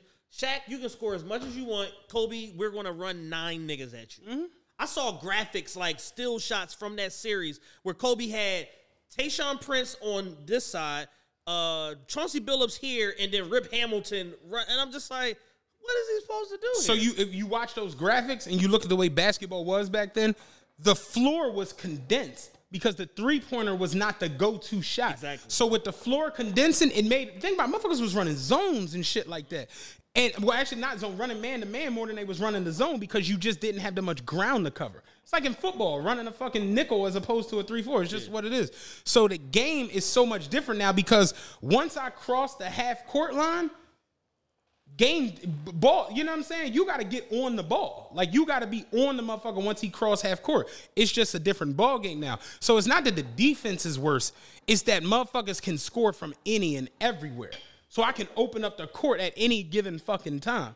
So you watch these performances back in the day, Mike scoring 63 in the garden, Reggie scoring the 8 points in 9 seconds, uh T Mac scoring the, the the 13 and 35 seconds. It's like they were these insurmountable things to where now you look at it and you like, how does a lead go away so fast? It's because our team can get up eight shots in a minute and a half. Right. No one could do that in the early 2000s. They just the pace wasn't there. No, yesterday I forget what game it was. They scored. Bulls stole it. Got a dunk. Stole it again, got it done. Yeah, and then Then, he chucked it up for, w- for full court. Nigga, Just missed it by two seconds. They, they almost scored seven points in eight seconds, like just on some arbitrary shit. Like, yeah, fuck it, we just because that's how fast this shit move now. You the, the the the Mavericks had fifty the other day in the third quarter. The uh the the Hornets had fifty the other day in the first quarter. Remember last year? Uh, Not last year. I think it was like two seasons ago. The Cavs were playing the uh the I think it was when the Cavs played the Warriors in the finals. It was either them versus the Warriors or them versus the Raptors in the Eastern Conference Finals. One of them Jones. The score at halftime was 83 to 70 something. At halftime. Cavs had a whole game's worth of points and a half. These motherfuckers move so quick. It's not even funny. So when you see, you know, SGA or Luka or Jayson Tatum or th- these players are so much faster and so much more skilled than what was going on back in the day. It's it's like night and It's a different game. and anybody who says that shit was like, oh, you brought them back in the day when you could actually play defense. No, here's the reality. You wouldn't have been able to stay in front of them. Yeah, You wouldn't have. straight up. Straight up and down. Mark Price had trouble staying in front of fucking Ron Harper. I couldn't imagine Mark Price trying to stay in front of Russell Westbrook. Yeah, can you imagine uh, Charles Oakley getting caught on a switch with, West, with Westbrook? Shit would be nasty, bro. to the gulag. Shit would be terrible. But you know, but that's my obscure joint for the week. I think the Nets for the, to win it is not a wild pick. It's not as crazy as it seems. Yeah, for sure. Let's get into some other topics though. Uh, Young Thug's trial is set to begin this week. All right. I gotta ask a question because I know you're like the the resident Young Thug trial Yes. aficionado. You you're hard copy at the moment. Is it true that a lot of his charges have been thrown out? Is that true? Yes, he has eight charges left. That's solidified. 65 charges are being levied in the indictment. Overall, he has eight charges. Okay. many of which uh, relate to charges that were added during the execution of the warrant at his residence, being possession of a machine gun. He had a switch in the crib or whatever. Uh, but the big charge that's basically cooking him is the conspiracy. So it's basically like if he gets if he goes uh 0 and 8, if he gets convicted of all eight charges, his total charges carry up to 50 years in prison. But that's if you were like from a legal uh, perspective when like a, a a legal reporter is reporting on this, they're saying like if you add this plus this plus this plus this plus this, it equals 50 years. But that would basically mean that they were running the charges concurrently and not consecutively. Right. So consecutive, not concurrent, rather. I'm sorry. Concurrent meaning like we're gonna stack all of the charges and you doing that time all at All the same time, yeah. all together, whatever the case may be. So I think 20, I think 20 years, probably 25 years is like his ceiling. As far as like the mandatory minimums, guidelines, et cetera, et cetera, if he were to get banged out. Very rarely in a RICO case do people lose all, like if they have eight counts or 11 counts or whatever, do they lose all of them? Because you have to substantiate each charge individually for a jury to believe that he did all of this shit. And it's like, we know he did something. The conspiracy for him is the main one he got to get out of there. He's got to get that conspiracy out of there. Um, but also the burden of proof on the conspiracy is the lessest, the lesser one. Like the has the lowest probability of what they gotta establish to prove conspiracy. Especially if you trotting in 372 witnesses like they're saying. Much of this case is built around um, testimony, like in I was gonna say like hearsay. hearsay and testimony from other cases. Basically, it's like a thing where going back to 2012, Young Thug, Jeffrey Williams, King Slime, and Young Slime Life Gang, which was formerly ROC Crew, raised on Cleveland, has been brought up in so many cases that it opened up a probe from the Fulton County DA's office going back to far before Fani Willis was even in the goddamn office. Right. So there's an element of this case that exists where it's like, all right, so you got a 10 year window, but all of the charges associated with this are more so like six or seven years. So you can tell by the judge's language, his mannerisms, and his commentary that he does not like this case. Mm-hmm. that is very, very pronounced. That he does not like this case, and that there is some, a, not some, a lot of overreaching on the part of the DA's office. Mm-hmm. There's no doubt in my mind that he did something. Because if not, why the fuck would eight of your co-defendants cop out in the manner that they did and agree to testify against you? Right. There's also an element of if eight of your co-defendants who are all criminals and all have allocated to the existence and their participation in a gang, there is direct motivation for them to tell up. Right. And the judge understands that also. But it's not up to the judge to determine if Jeffrey and the other 13 niggas that are remaining in this case are guilty or not. Mm-hmm. It's up to a jury of his peers. Right. Understanding that, it's very clear that, again, you did something. Right. You did something. What you did, we gotta figure out through the course of an elongated trial because there's so much shit that has to be established, not just on you, but everybody else that's still here. To his detriment, all the niggas that are still there are the niggas that was gonna get 20, 30 years anyway.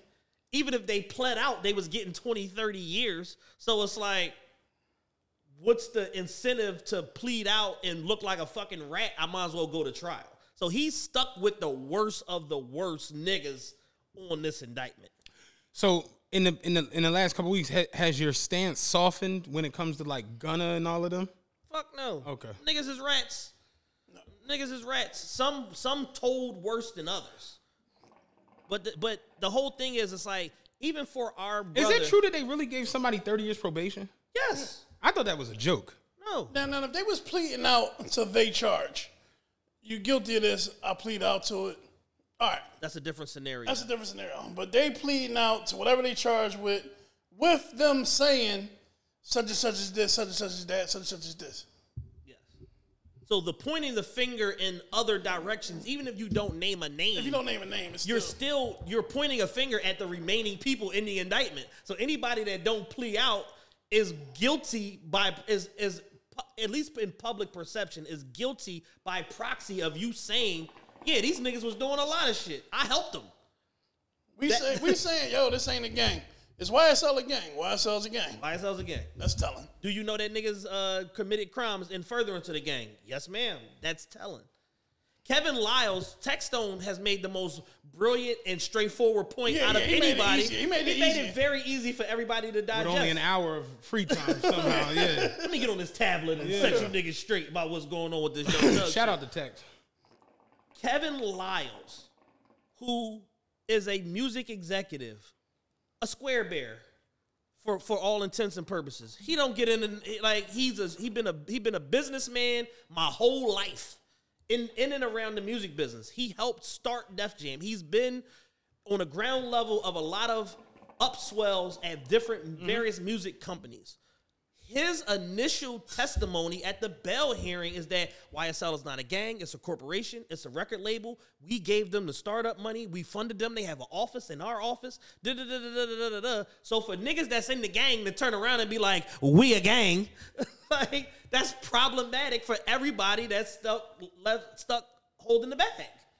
And even though a lot of these pleas cannot be used against um them in the in the furtherance of in the commission of the trial itself. That's the argument I saw people making, where it's like, well, they can't bring them into bring that into the court. yeah, but we can bring you into the court and make you testify to some whole other shit though that we didn't make you allocute to. And you're not taming the jury. Well, if Gunna said y'all gang, y'all gang. Y'all again, he's number because in the mind of the jury, the general public, he's number two. Yeah. We don't know these other niggas. We know Thug, Thug and and Gunna. Gunna. And if Gunna said it's a gang, it gotta be a gang. You know, Thug Gunna, Yak Gotti, Lil Duke, and Unfoonk. Three out of five are home. So if three out of the five niggas that we know, rec- name recognizable, face recognizable, are home, these niggas got to be guilty because these niggas already admitted to their participation in the crime. Hmm. And that's why she let them plead out first instead of letting it go to trial. usually you go to usually if you're taking a plea on something big like that, Everybody gotta get sentenced, and then you come in, Mm-hmm. plead guilty, and get the least amount of time. She doing that on purpose. Yeah, let's get them out of the way now Yeah. to make it look like he's such a bad guy. Yeah, th- a- and so that's a, that's her legal strategy. But I think again, I don't know. This is my gut feeling. I think it's going to backfire because you've tainted the jury so much that there's no way that you don't get three or four young thug YSL sleeper cells on the jury. It's impossible. He's a big multinational, international artist with diamond records and multi platinum albums and all of this shit. He just was fucking uh, way too sexy and all this. Like people know who this motherfucker is. Without a gender, without a gender, he's a gender bender. Yes. So So it's a situation where, and people are very sharp now. I try my hardest not to laugh at gender bender, but People are very sharp now, and people know what to do to get out of a jury, and people also know what to do and say to be considered for a jury. So if I'm some rabid young thug fan and I want him to come home, I'm going to come in there and answer all of the questions in a very innocuous way to get on a jury, and I'm going to be the one that's going to gridlock the jury because I understand that he got to go. They got to t- convict him t- across the board, 12 and 0. Got to convict him on every charge. and we need more music, and, we're, and we're- I'm not leaving. Y'all want to go home? you gotta rock with me. Yeah. we need more views. So, Yeah. but to Thug's detriment, to Thug and everybody left's detriment, he needs either a clean sweep, he needs them to get so frustrated, the prosecution is that they offer him like, man, take seven years, do three, or whatever, some shit like that. Or he needs a mistrial. for them to do all of this, this Rico, this, this, this, that, and the third, for them to offer him seven and he do three is kind of nuts. But here's the thing: they offered a nigga 30 years suspended sentence and said you can't plead the fifth. That's part of his, uh, his his what do you call it? His uh, Proffer? His proffer is you cannot come and plead the fifth on nothing. So he like basically has to. He has to testify. You cannot. His terms were you cannot plead the fifth on nothing. You gotta say what's what and who's who, or we putting your ass in jail for the balance of this sentence. a, a former Atlanta prosecutor who's now a, a lawyer now, he said that it also could help Thugger because it could be like everybody pled guilty because they was guilty. I'm not guilty. Exactly. That's why I'm not. That's why I went to trial. Exactly. Yeah, that's why I went to trial. So it's all about the the legal lens of what, how you how you're How you viewing attack- it, how and how you you attack. attack it. Yeah. Mm-hmm. But if he ends up getting a situation where it's like a hung jury or something like that, they're going to retry this case, or they may try to elevate it. no, I don't think to- they're gonna retry it. That's when they're gonna come back. Yeah, take the dime. You do four in. right. Yeah, you already Atlanta, did. you already did two and a half All years them, all at that them point. Jones is weird. Like Texas, you get 30 years, you come home and eight. And this is why, like I said, my, the main thing that I've contended from the very beginning of this is this is going to be a master class in why state government should not execute RICO charges. You just should like you should not do it. It's too messy. It's above your level of reproach, and you don't have the resources to know that you got everybody how you think you got them which is red-handed. which is red-handed. Because a lot of this shit is like traffic stops, um, technical warrant violation, and shit like that. You know what I'm saying? Stuff that they try to just slip in there, and then the judge is like, "No, they put a motion in back in 2015 to remove." duh, duh, duh. Why is that still on this trying indictment? So what was the whole cell phone thing that was going on? So the whole cell phone thing was 2015. They had a they had an arrest warrant for Young Thug, not a search warrant. They came to his house, knocked on the door. He came out. They locked his ass up. They still went in the house and executed a search warrant because they saw marijuana on the table.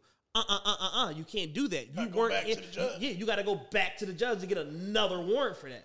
You're here for an arrest warrant, which is a body warrant. You can arrest him and charge him with anything that's on his person, but whatever's in the house is not none of your business. That ain't what you're here for.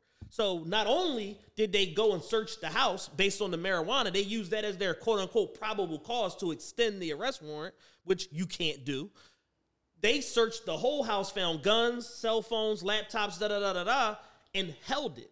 Brian Steel put in a motion back in 2016 to get all of these charges suppressed outside of whatever the origination of the arrest warrant was, and he won that. He was successful. The state didn't even challenge it. But what they did was, then he put in a separate motion to have his property returned. Not only did they not return the property, obviously the judge is like, obviously he wasn't never getting the guns back, whatever, whatever. But he beat you on the guns. You lost that. So that just goes into police evidence. They do whatever what they do with it. But he beat you on things that he had to come back to him, which was his personal property, his phones and his laptop. Why didn't you return the phones and the laptop? They didn't have a substantial answer on why. Not only did they not return it, so it came out that the reason why they didn't return it is because they sent it to a third party agency to hack the shit. In 2015, when they first got it, they didn't have the tech in order to hack it to get the messages and whatever contents or whatever's on the computer and on the phones. 2018, we got the tech now, whatever, whatever. Do y'all want us to go back in this shit? Yeah, absolutely. Then they tried to use that as more probable cause in furtherance of the RICO, and the judge is like, this was adjudicated in 2016. What the fuck are y'all doing here? So this is the overreaching that I'm talking about on behalf of the prosecution, where it's like it feels like a vendetta type of case, or just a thing where y'all are trying to signify something larger in the name of career advancement. So in the fact that YFN Lucci and the YFN gang been locked up on on similarly egregious charges, and they got locked. Their RICO got executed in February of twenty two of twenty two. 20 21 or 22. 21. So they've been in jail a year and some change longer, and they haven't even gone to pretrial motions yet. Thug shit got executed in May of this year, and they already about to start trial. May of last year, they about to start trial now, January of 23. Right. Six, seven, eight months later, and it's just like this feels odd because it's like they're trying to use this case to bang everybody else down the line or whatever the case may be.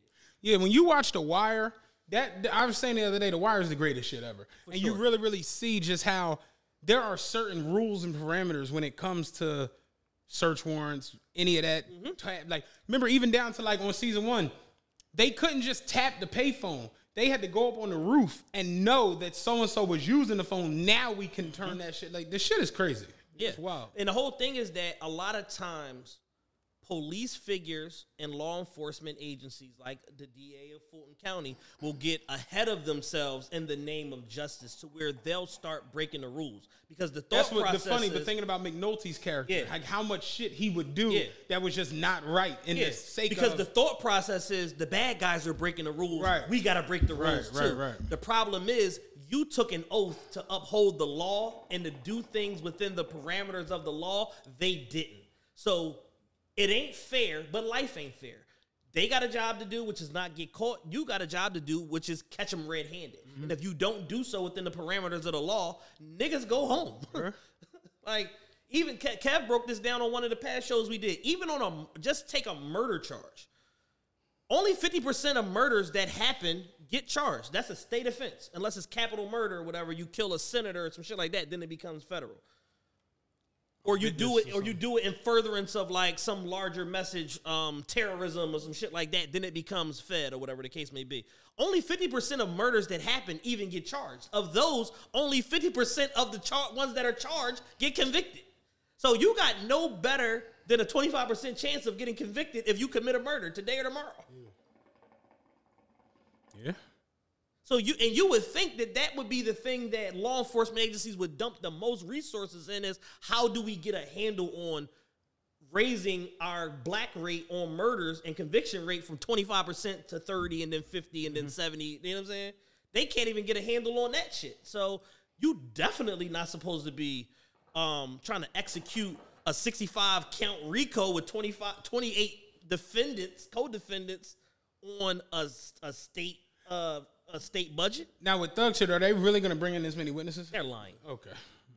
That's a scare tactic to get more niggas to because if they say 372 witnesses, it's like you don't know who the fuck is coming in here. We know for sure these niggas that all allocated and took pleas are coming in here. They coming in first, but we don't know about this nigga mom, this nigga aunt that we. Do you think Gunna and them are really getting on the stand? They are. They they have to.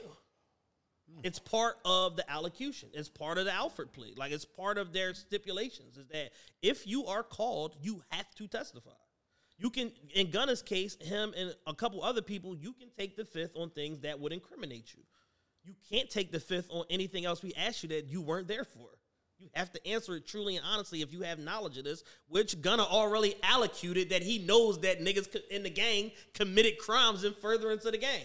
So that's they. So we're not even asking you nothing that has nothing to do with you. We're gonna ask you about okay. So yeah. So during your uh, plea, you said that you are aware that you know these guys committed da da da da. Uh, objection, Your Honor. He can't use that. Okay, let me let me change the question. Um, on on or about so and so date, according to this indictment, this happened. Da, da, da. Do you have knowledge of this event? Yes. What happened?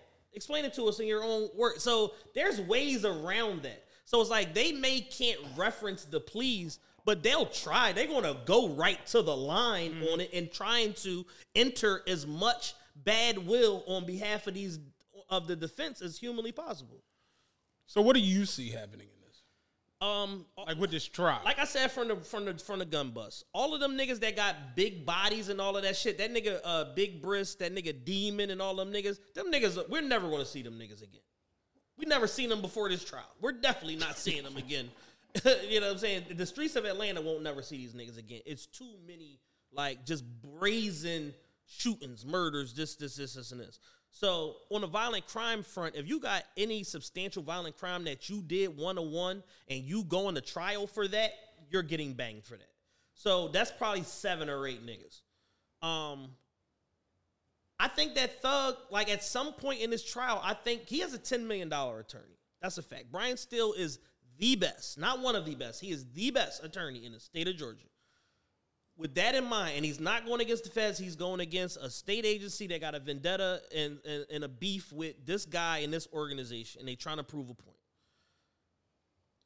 At some point, I think that if it's looking bad for the prosecution, they're going to turn to Brian Steel and say, "Will he take ten? Will he take twenty? No. Will he take fifteen? No. Will he take ten?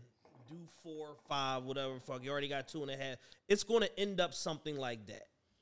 The rest of these niggas, if you got bodies and all this shot, like the nigga Chris shot a cop, tried to murder the cop. The cop went into a coma, came out of the coma, and testified against the nigga. That's the nigga that shot. You're toast. Like shit like that. You know what I'm saying? Wee-Bey from uh, Yeah, like you're done. You know what I mean? He should have been copped out. He should have been like, "Yo, what's what y'all gonna give me just to get out of this joint?" I ain't saying nothing about the game, but that's the whole thing. They want as many people to come in and say, "This is a gang. This is a gang. This is a gang," because they want to taint the public perception of this going into this shit, and it's going to end up being. um It was a word that Kev used. I can't remember it, but it's going to end up being. um prejudicial is the word. It's going to end up being very prejudicial against uh, YSL, I mean, and, and they may be able to get a mistrial based on the grounds of how pre- prejudicial this was going in, whereas like the deck is stacked against us, we can't get a fair trial. So they may end up even having to go through this whole process and then asking for a change of venue if they lose, trying to retry this shit, all kind of shit. It's a mess of a case. It's disgusting. Yeah, it seems like it. You're really into this. I'm locked and loaded. Jury selection was supposed to be completed Friday. That didn't happen. They were supposed to. They were set uh, set to uh, start trial today. That didn't happen. I don't believe. I haven't seen no updates or whatever. So I think probably sometime next week they're probably gonna kick this trial off with like opening statements and all of that shit. They get a locked in jury. They got to get twelve and probably like three alternates or some shit like that. And then we gonna get the ball rolling. And um, you know, Brian Steel said, "I will defend this case with every last drop of blood in my body," and I believe him. Have you ever been on a jury? No, I always duck that shit. Yeah, me too. My brother did jury, jury duty like three years in a row. I'm like, how do you keep getting banged for jury duty, dog? I walk right in. I'm a felon. Uh, go out this door right here. Door on the right. Reading Terminal right over there. Yeah. Get some wings. and wangs. shit. Yeah, get some wings right over there at the Reading Terminal. Yeah, that's crazy. What else you got on the rundown?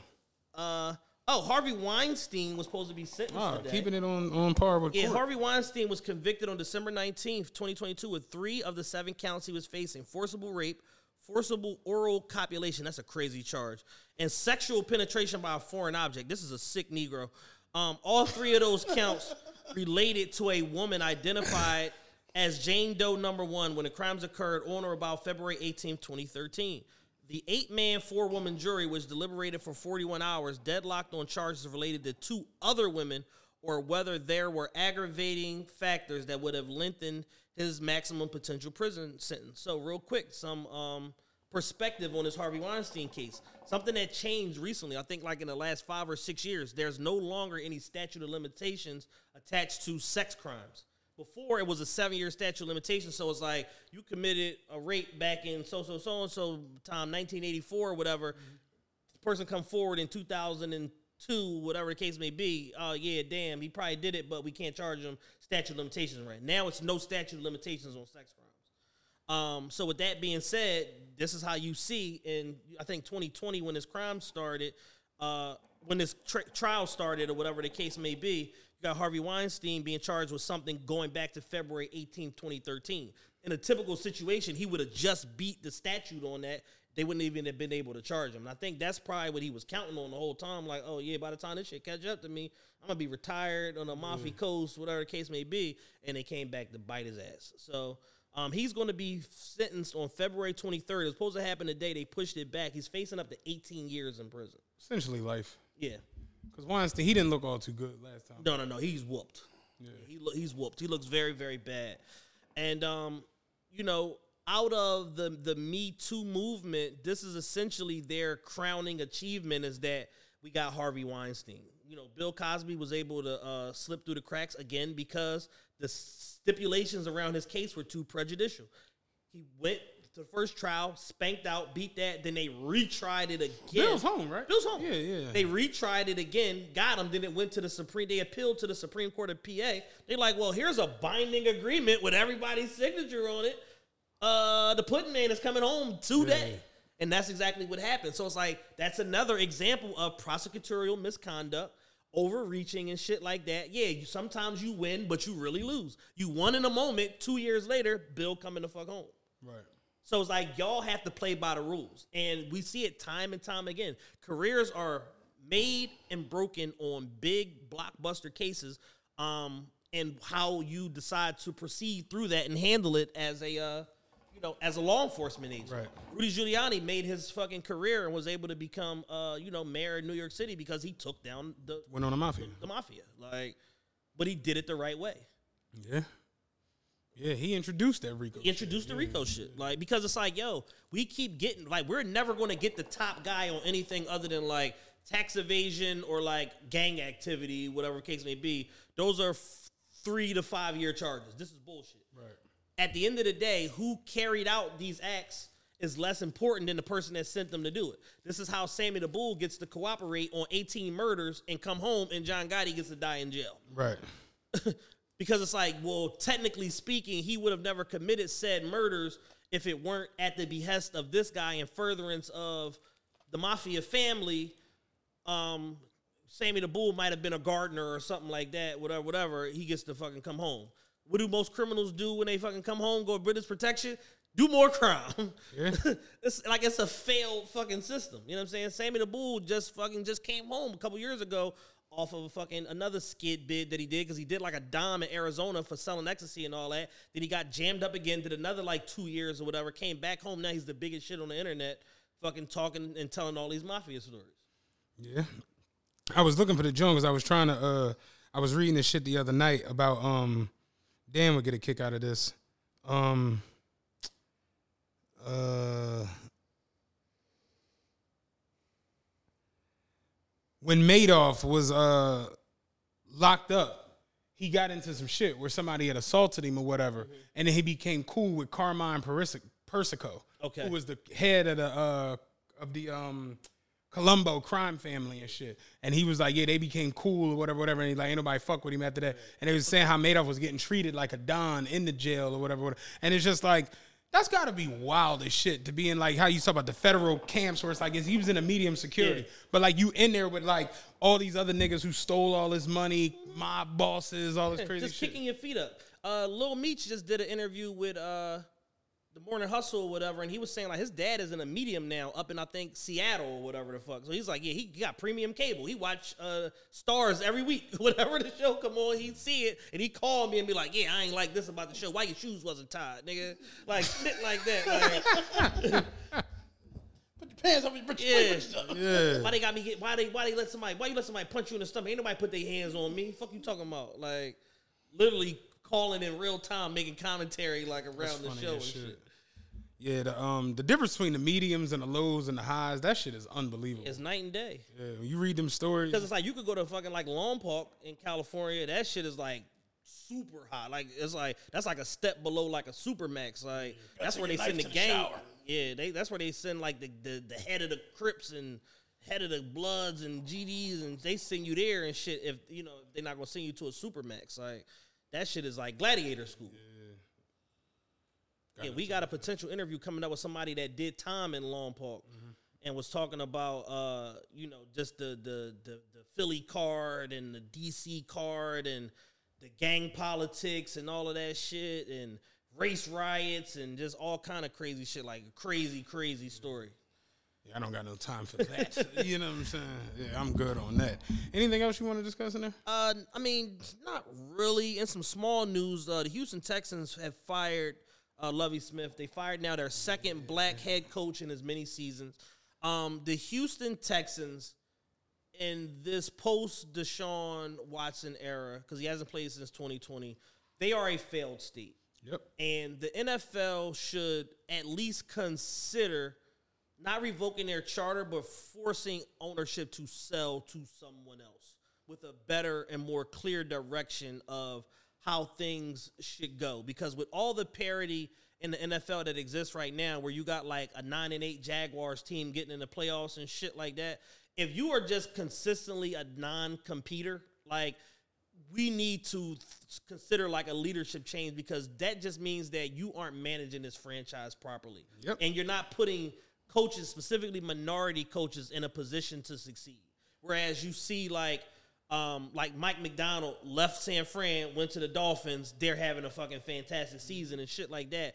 You look at somebody like um, Mike Tomlin, 16 seasons in Pittsburgh, no losing records ever. So it's like, yo, when these minority coaches are put in environments where they're able to to not only survive but thrive and learn the right way and be supported properly, like they they they, they know they they win at a large large clip. They're very very successful, but they have to be given that ability to you know to grow. And Houston is like it's a failed franchise. Yeah, Houston is just.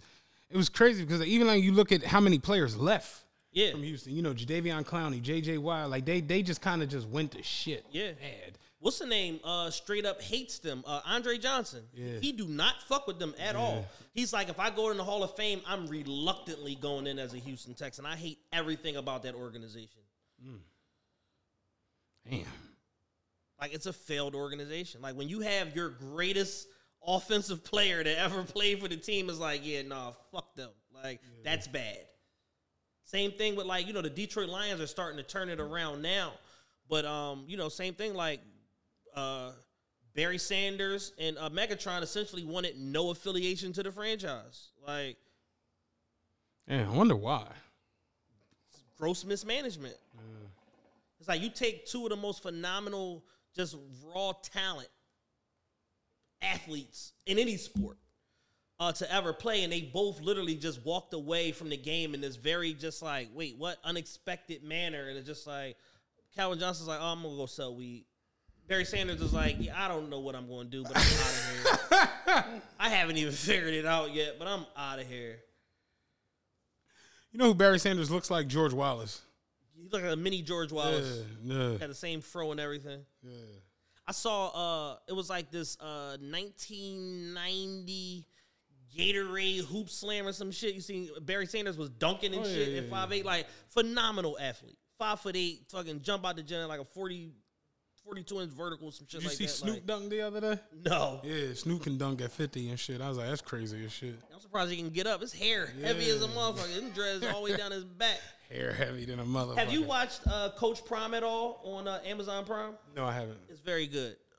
Uh, they did a four part series on Amazon um, around you know uh, Deion, Shedeur, another player named Nugget. It's around the whole team, whatever. They feature certain players, whatever, the ones that they feel like can get to the next level and stuff like that. Um, Travis Hunter's all through it or whatever. They really focus a lot on the coaching staff and how diverse his coaching staff is. He has a lot of former NFL players, stuff like that, on his coaching staff. Uh, white coaches, things like that. Um, and it was the the strength and conditioning coach is uh, is a white woman or whatever. So you automatically think like yo HBCU. You think it's like black as hell. But then like their kicker is from like Honduras. Like he has a really like he really built something super dope down there. And it's like in seeing that unfold and the culture around JSU and all of that, and then Michael Strahan coming down to do Good Morning America and all of that shit. I'm like, damn, maybe Prime should have stayed. I don't know, man. I mean, Get your paper. I don't know. I saw something the other day was like Shedeur uh, uh, Sanders is like a Heisman hopeful or some shit like that. Yeah. It's just like, I mean, you know, You ain't winning it at JSU. that was what I was going to say. You ain't win. You're not winning a Heisman at JSU. You ain't winning the best coach in the country at JSU. It just is what it is.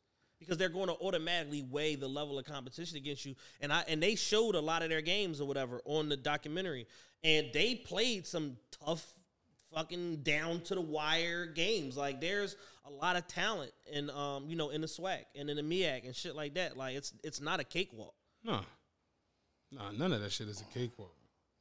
I'm going to check that shit out. Yeah, it's very good. It's four parts. It's probably like 40, 48 minutes every show. It's easy to get through. You ain't got nothing going on. You knock it out in the evening. Okay, I'm to check it out. On Amazon Prime? Amazon Prime. All right. Yeah, Amazon Prime's been coming with it, man. We've been talking about Amazon Prime for a few weeks now. I've been watching a lot of I've been fucking with HBO. Max more than Uh, Riches on uh on Amazon. Prime. Yeah, All that. I've been fucking with HBO Max and Paramount pretty heavy. yeah. No, Paramount got the shit. HBO Max. Are got- you up to date on Tulsa King? Have you No, watched it at all? no. Watch Tulsa King. Everybody keeps telling me to watch it. Good as shit. Yeah, I'm gonna check it out. You would think like Sly, 94 years old and shit. Hey, Somehow- yo, like, is it any of that? A little bit. Uh, a little bit. Um, Do you understand? Do you, do you understand the premise of the show? Yeah, I understand the whole premise of yeah, it. the white man Freddie, who's uh, Sylvester Stallone's character, goes to jail for 25 years. Does a mob hit, whatever. He fucking comes home. The boss of the family is dying. His son is getting ready to take over. His son is fucking Herc from The Wire. Yeah, I saw that he's Yeah, on Tulsa Gang. Yeah. he's wearing a horrible toupee on the Oh, yeah. fucking show, like a horrible toupee. And then at one point in the season, they finally break the fourth wall, and Sly just went off and was like, "He's like, you think I'm listening to him, this ridiculous motherfucker with this stupid ass rug on his head?" and then a couple episodes later, he ends up taking his shit off or whatever. But like, I, it's just hard to take Sylvester Stallone. Yo, Sylvester Stallone is doing some good work in his old age, yo. He got a movie called Samaritan on Amazon Prime. Man got good as shit. nominated for a fucking Oscar for doing this. Sa- Samaritan on Amazon Prime. That's what the nigga did the whole movie. On, sa- on He don't say, he don't say, No. He don't say eight real lines No. of English. I mean, yeah, yeah, yeah, yeah, yeah, Adrian. yeah. But Sly has done some good work in his old age. I've enjoyed Yo. a lot of his projects. Uh, Samaritan on Amazon Prime. The uh, latest Rambo was actually very enjoyable. I watched that. Yeah, that nigga fought Tommy Gunn under the L. Like them niggas on that viral uh, yo, video. yo. Rocky Five didn't even have a ring in the budget. They fought that bitch under the train. Do it right here. Said, touch me and I sue. He Sue for what? Creed, 3 is coming out soon. Are you interested? no, I was, wasn't interested in any of the creeds. Michael J. White, I mean, uh, what's his name? Michael B. Jordan. Michael B. Jordan and Sylvester Stallone together. Yo, did you see the fucking uh the the the Supreme Dream skit about how DC be fucking all they movies up? Mm-mm. Oh my god, man. He was like he was like uh he was like, all right, so we've already fucked this up pretty bad. DC. Uh DC Comics. Okay. They superhero movies like, all right, so we've already fucked this up pretty bad. How can we make this even worse? And then they're getting into their shit and they just pitching these horrible ass ideas and they oh. like, oh yeah, throw Michael B. Jordan in there. the, the, the blacks love him. That shit real. Like Michael. B. Jordan caught a stray, but it's like some props at the same time. Not to not to go off subject, but you made me think about DC Dream. Did you see the one where he tried to give the Arby's to the to the motherfuckers? Yo, he came to the door, was like, "What's up, man? Shit, Uber Eats is Arby's and shit." He's like, "I ain't ordering." He's like, "No, man, take this shit. This shit good." Man. He's like, "But I didn't order Arby's, bro." He's like, "No, but like, yo, we got the meats. Like Arby's, that shit, bro." He's like, "We got the meats. Listen, that shit sound trifling, bro. Get the fuck off our porch." He slammed the door. The doorbell rung immediately after. The nigga had the Arby's bag in a McDonald's bag. Like, "Oh, McDonald's. He was like, "Oh shit, good look." He was like, "Wait, I ain't ordering them. Man, this the Arby's shit." Cold fucking morons. Some, somehow, some way, Arby's has more money than God. Yo. like I don't know, like Middle America must be tearing that shit up. I ain't gonna hold you. Arby's be all right. I've never had Arby's. Arby's used to be that work when I was out trucking and shit. Arby's was all right. Yeah. The curly fries was slamming. Yeah, Arby's was that shit. Shout out to Arby's. I don't know what they on. They ain't nobody fucking with the King right now, but you no, know. the King got it. got King- it bar none. King- I don't know if y'all had any of his post-pandemic Burger King. Yo, That shit is slamming. King not fucking around, man. I need to find a King down this motherfucker. Like King be on that shit. But uh, I got nothing else, man. Um, Live show coming up Sunday, January 22nd. Yeah, if yo, you don't let's have get those tickets, yet, let's get them tickets sold. everybody's promising me that they're getting tickets. Get your tickets, man. Like, yeah, like, what- like, He had some movement over the weekend, some surprise movement. Couple names. I'm like, wait, you just now, but oh, you can see the name. Yeah, oh, I need to see this. I need to see who on there. you who ain't. just now? Yeah. Like what? But uh, yeah, live show January twenty second, man. Um, doors open at Six, six. We'll probably take the stage at about seven thirty. nine thirty. You know, niggas be Off nah. the yak. Off the yak. You know Sponsored by? Hennessy. Uh, sponsored by L and W uh, Interior. Ellen. I'm telling you right now, I'm probably not wearing socks. L and W Interior You know uh. Concepts. Uh, SLX Studio. Lane's Carpet Cleaning. Uh, Sandbox Network. One Fam Radio. So Couple- many, so many A sponsors. couple other sponsors we think. Yeah, we might. Yeah, depending on Uh, what y'all Mr. do. Petty, I'm still accepting bribes. Yo, straight up. Um, it should be a good time, man. It should be fun. It's gonna be lit, man. Yeah, can't wait to can't wait to do it. Uh, if y'all not on Patreon yet, get on Patreon, patreon.com slash official TRPE. Everybody on YouTube, if y'all haven't already, make sure y'all smash the like button, hit the share button. Let people know that, you know, y'all y'all rock with us, man. Leave a comment on this video. Hey, we have seven thousand subscribers on YouTube. Hey! You know what I'm saying? Wanted to refresh that while we was here. Oh, follow me on Twitter. Big Dan TRPE. Yo, I fell out when I saw the Sheik Luch to the podcast ever. Fucking fool, man. But yeah, man. Uh, pull up for the live show. I got nothing else. Let's keep uh let's keep streaming, watching this Dr. Umar interview, man. It's t- it's going places. Yeah. It's taking us places, man. I'm proud of us. I'm proud of y'all for participating on it. Leave y'all comments, diss us, give us some props, whatever you want to do. It's all in good fun. It's the realest podcast ever. We got We that out. bit. When something happens to your kitchen, you might say, This is ludicrous. But that won't fix your home. That will only get you the rapper, Ludacris. Having trouble? Don't panic. Don't be alarmed. You need to file a claim? Holla at State Farm. Like a good neighbor, State Farm is there. That's right. You can file a claim on the app or call us. Thanks, Mr. Chris. No matter how ludicrous the situation, like a good neighbor, State Farm is there. State Farm, Bloomington, Illinois.